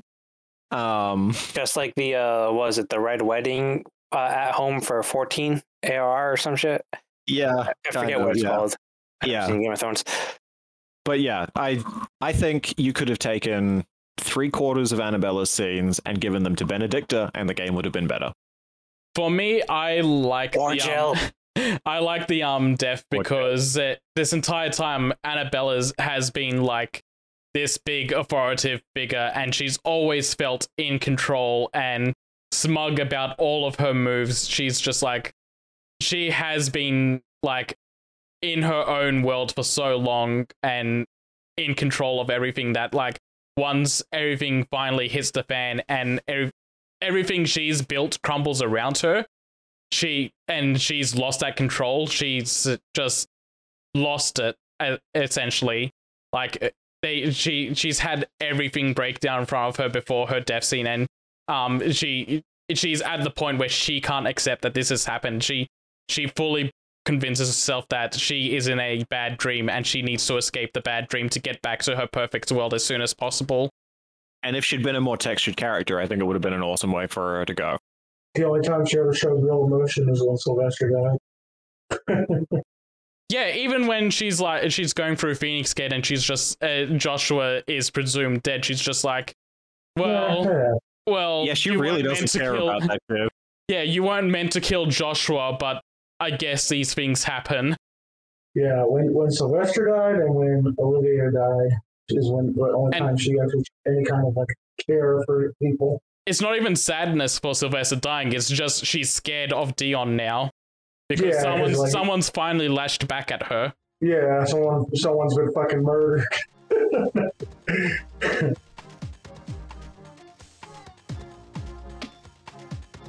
Thank you for listening to part two of the spoiler cast. The next part will be the final part where we finish talking about the story and hit on the dreaded Jill segment that has been bubbling all throughout the discussion. We'll also give our final scores and impressions of the game. I hope you'll tune in for more fun as we close out the discussion.